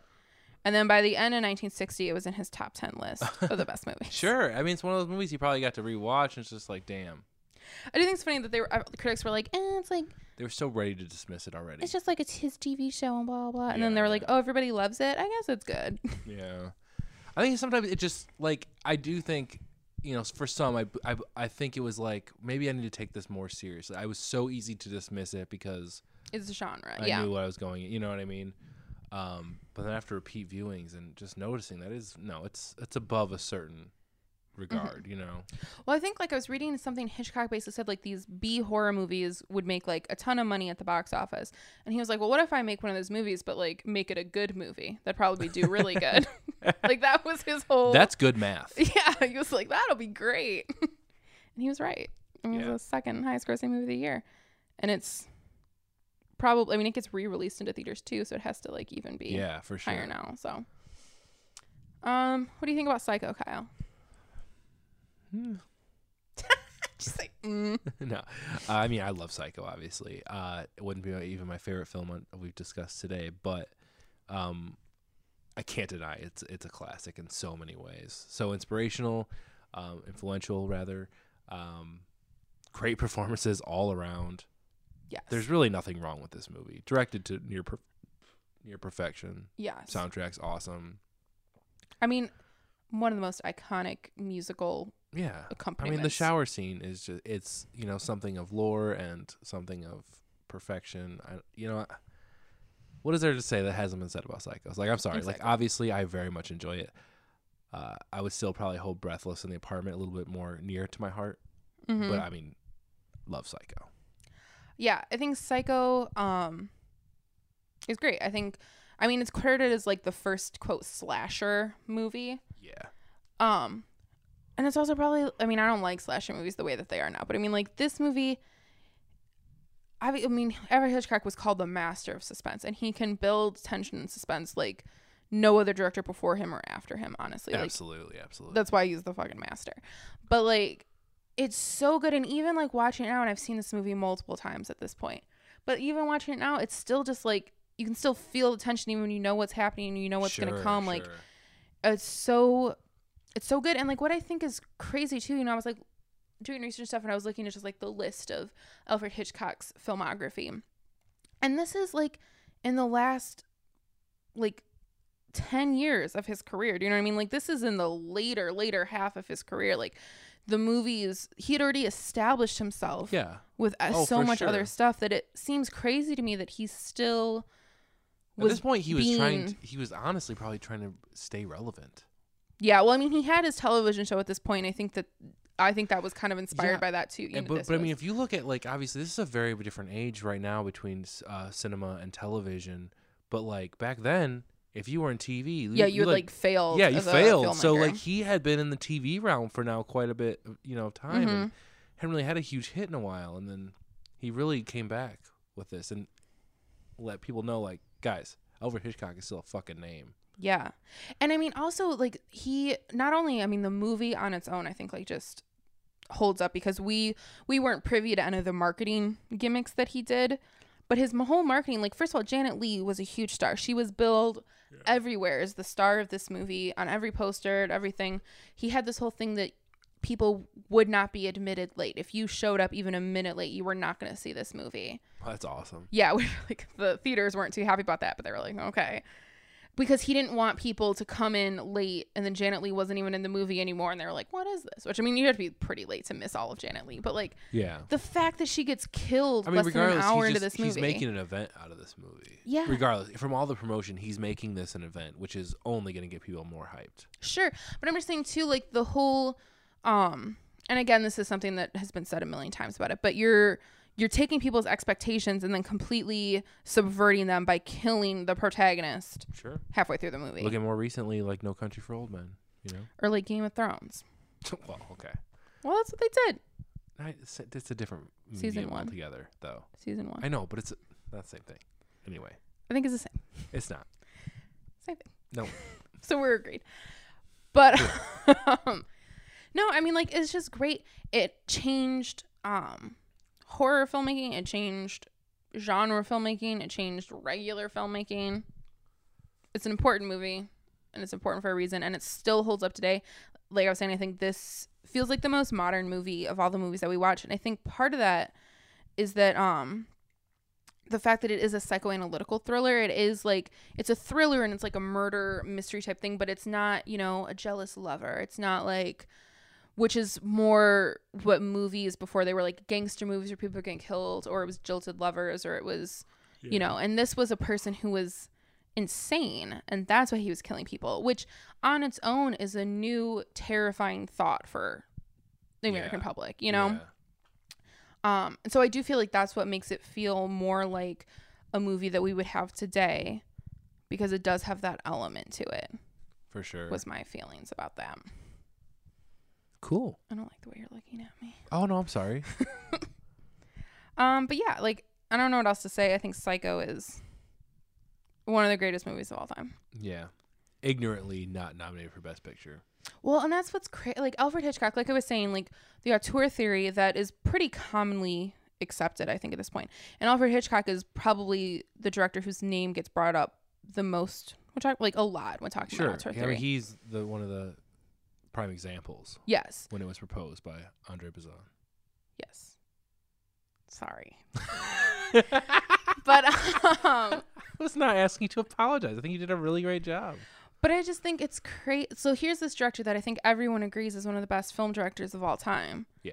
never won a dir- uh, directing Oscar.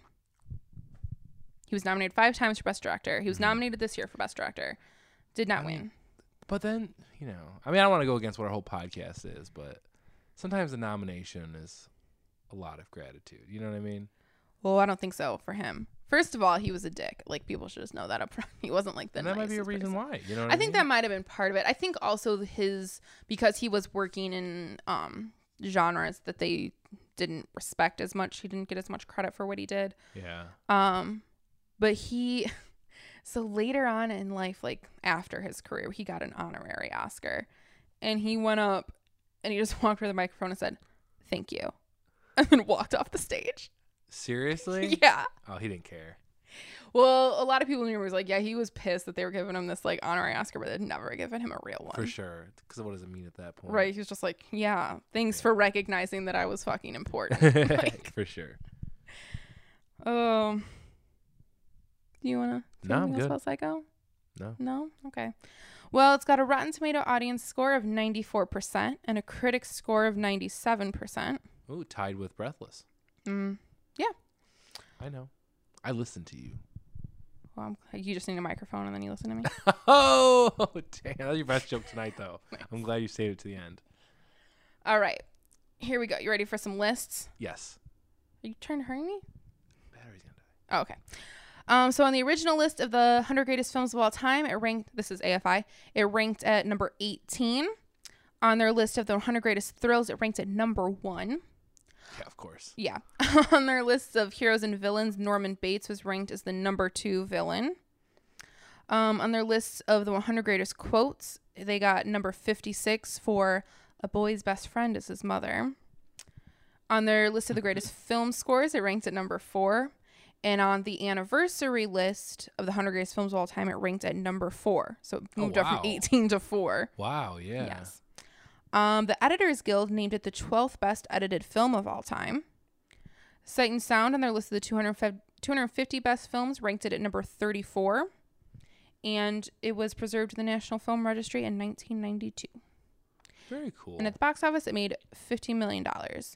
That is 592.6 million with inflation. wow. And so it's the 153rd highest grossing film of all time, adjusted for inflation. That's awesome. Yeah. Very cool. So, with the supplemental films in mind, yes. do you still agree with the Best Picture winner? No. Wait. Yes. Yes. Wait. Yes. I do. I do. I You do. just didn't prepare for this question. I know. I think the apartment encapsul. Oh shit, it's- that's really hard. Breathless, I think, is the more important movie, but I think the apartment encapsulates this time in America in Hollywood. Because I'm not looking at this just as like the best year. It is Hollywood Sure. we're still talking about here for the most part Yes. and so I I'm just a slightly more leaning towards the apartment. But however, if like we want to look at cinema as a whole, Breathless was more important than either of those movies, I would say agree. I think in my opinion. Breathless is probably. m- Mm, yeah, I don't know. I think Breathless and Psycho are both pretty important. Um, and honestly, if I had to take all that in consideration and taking into consideration what movies had the biggest impact on film in general, I would probably say I think Psycho should have won Best Picture. Fair enough. So that's it. That's the podcast. Bye. No, I'm just kidding. Um, so we came in listening to the best song winner, "Never on a Sunday," from the film "Never on a Sunday," and uh, let's you know go out listening to it too. What the hey? Why I don't know. I don't Yeah, know songs from we 1960. can't play Psycho soundtrack? Sure, we'll play the Psycho soundtrack. Jesus, Devin. That's not a song. That's supposed to be best song. It's not best want- score. wanna It didn't hear- even win best score. Fair. You know what? It'll be a surprise. It Who might knows be. what It you're might about be to Weird Al listen Yankovic. I don't know. Let's not do that. All right. All right. So uh, join us next week for uh, more Oscar talk. Say goodbye to the people. Bye. Bye.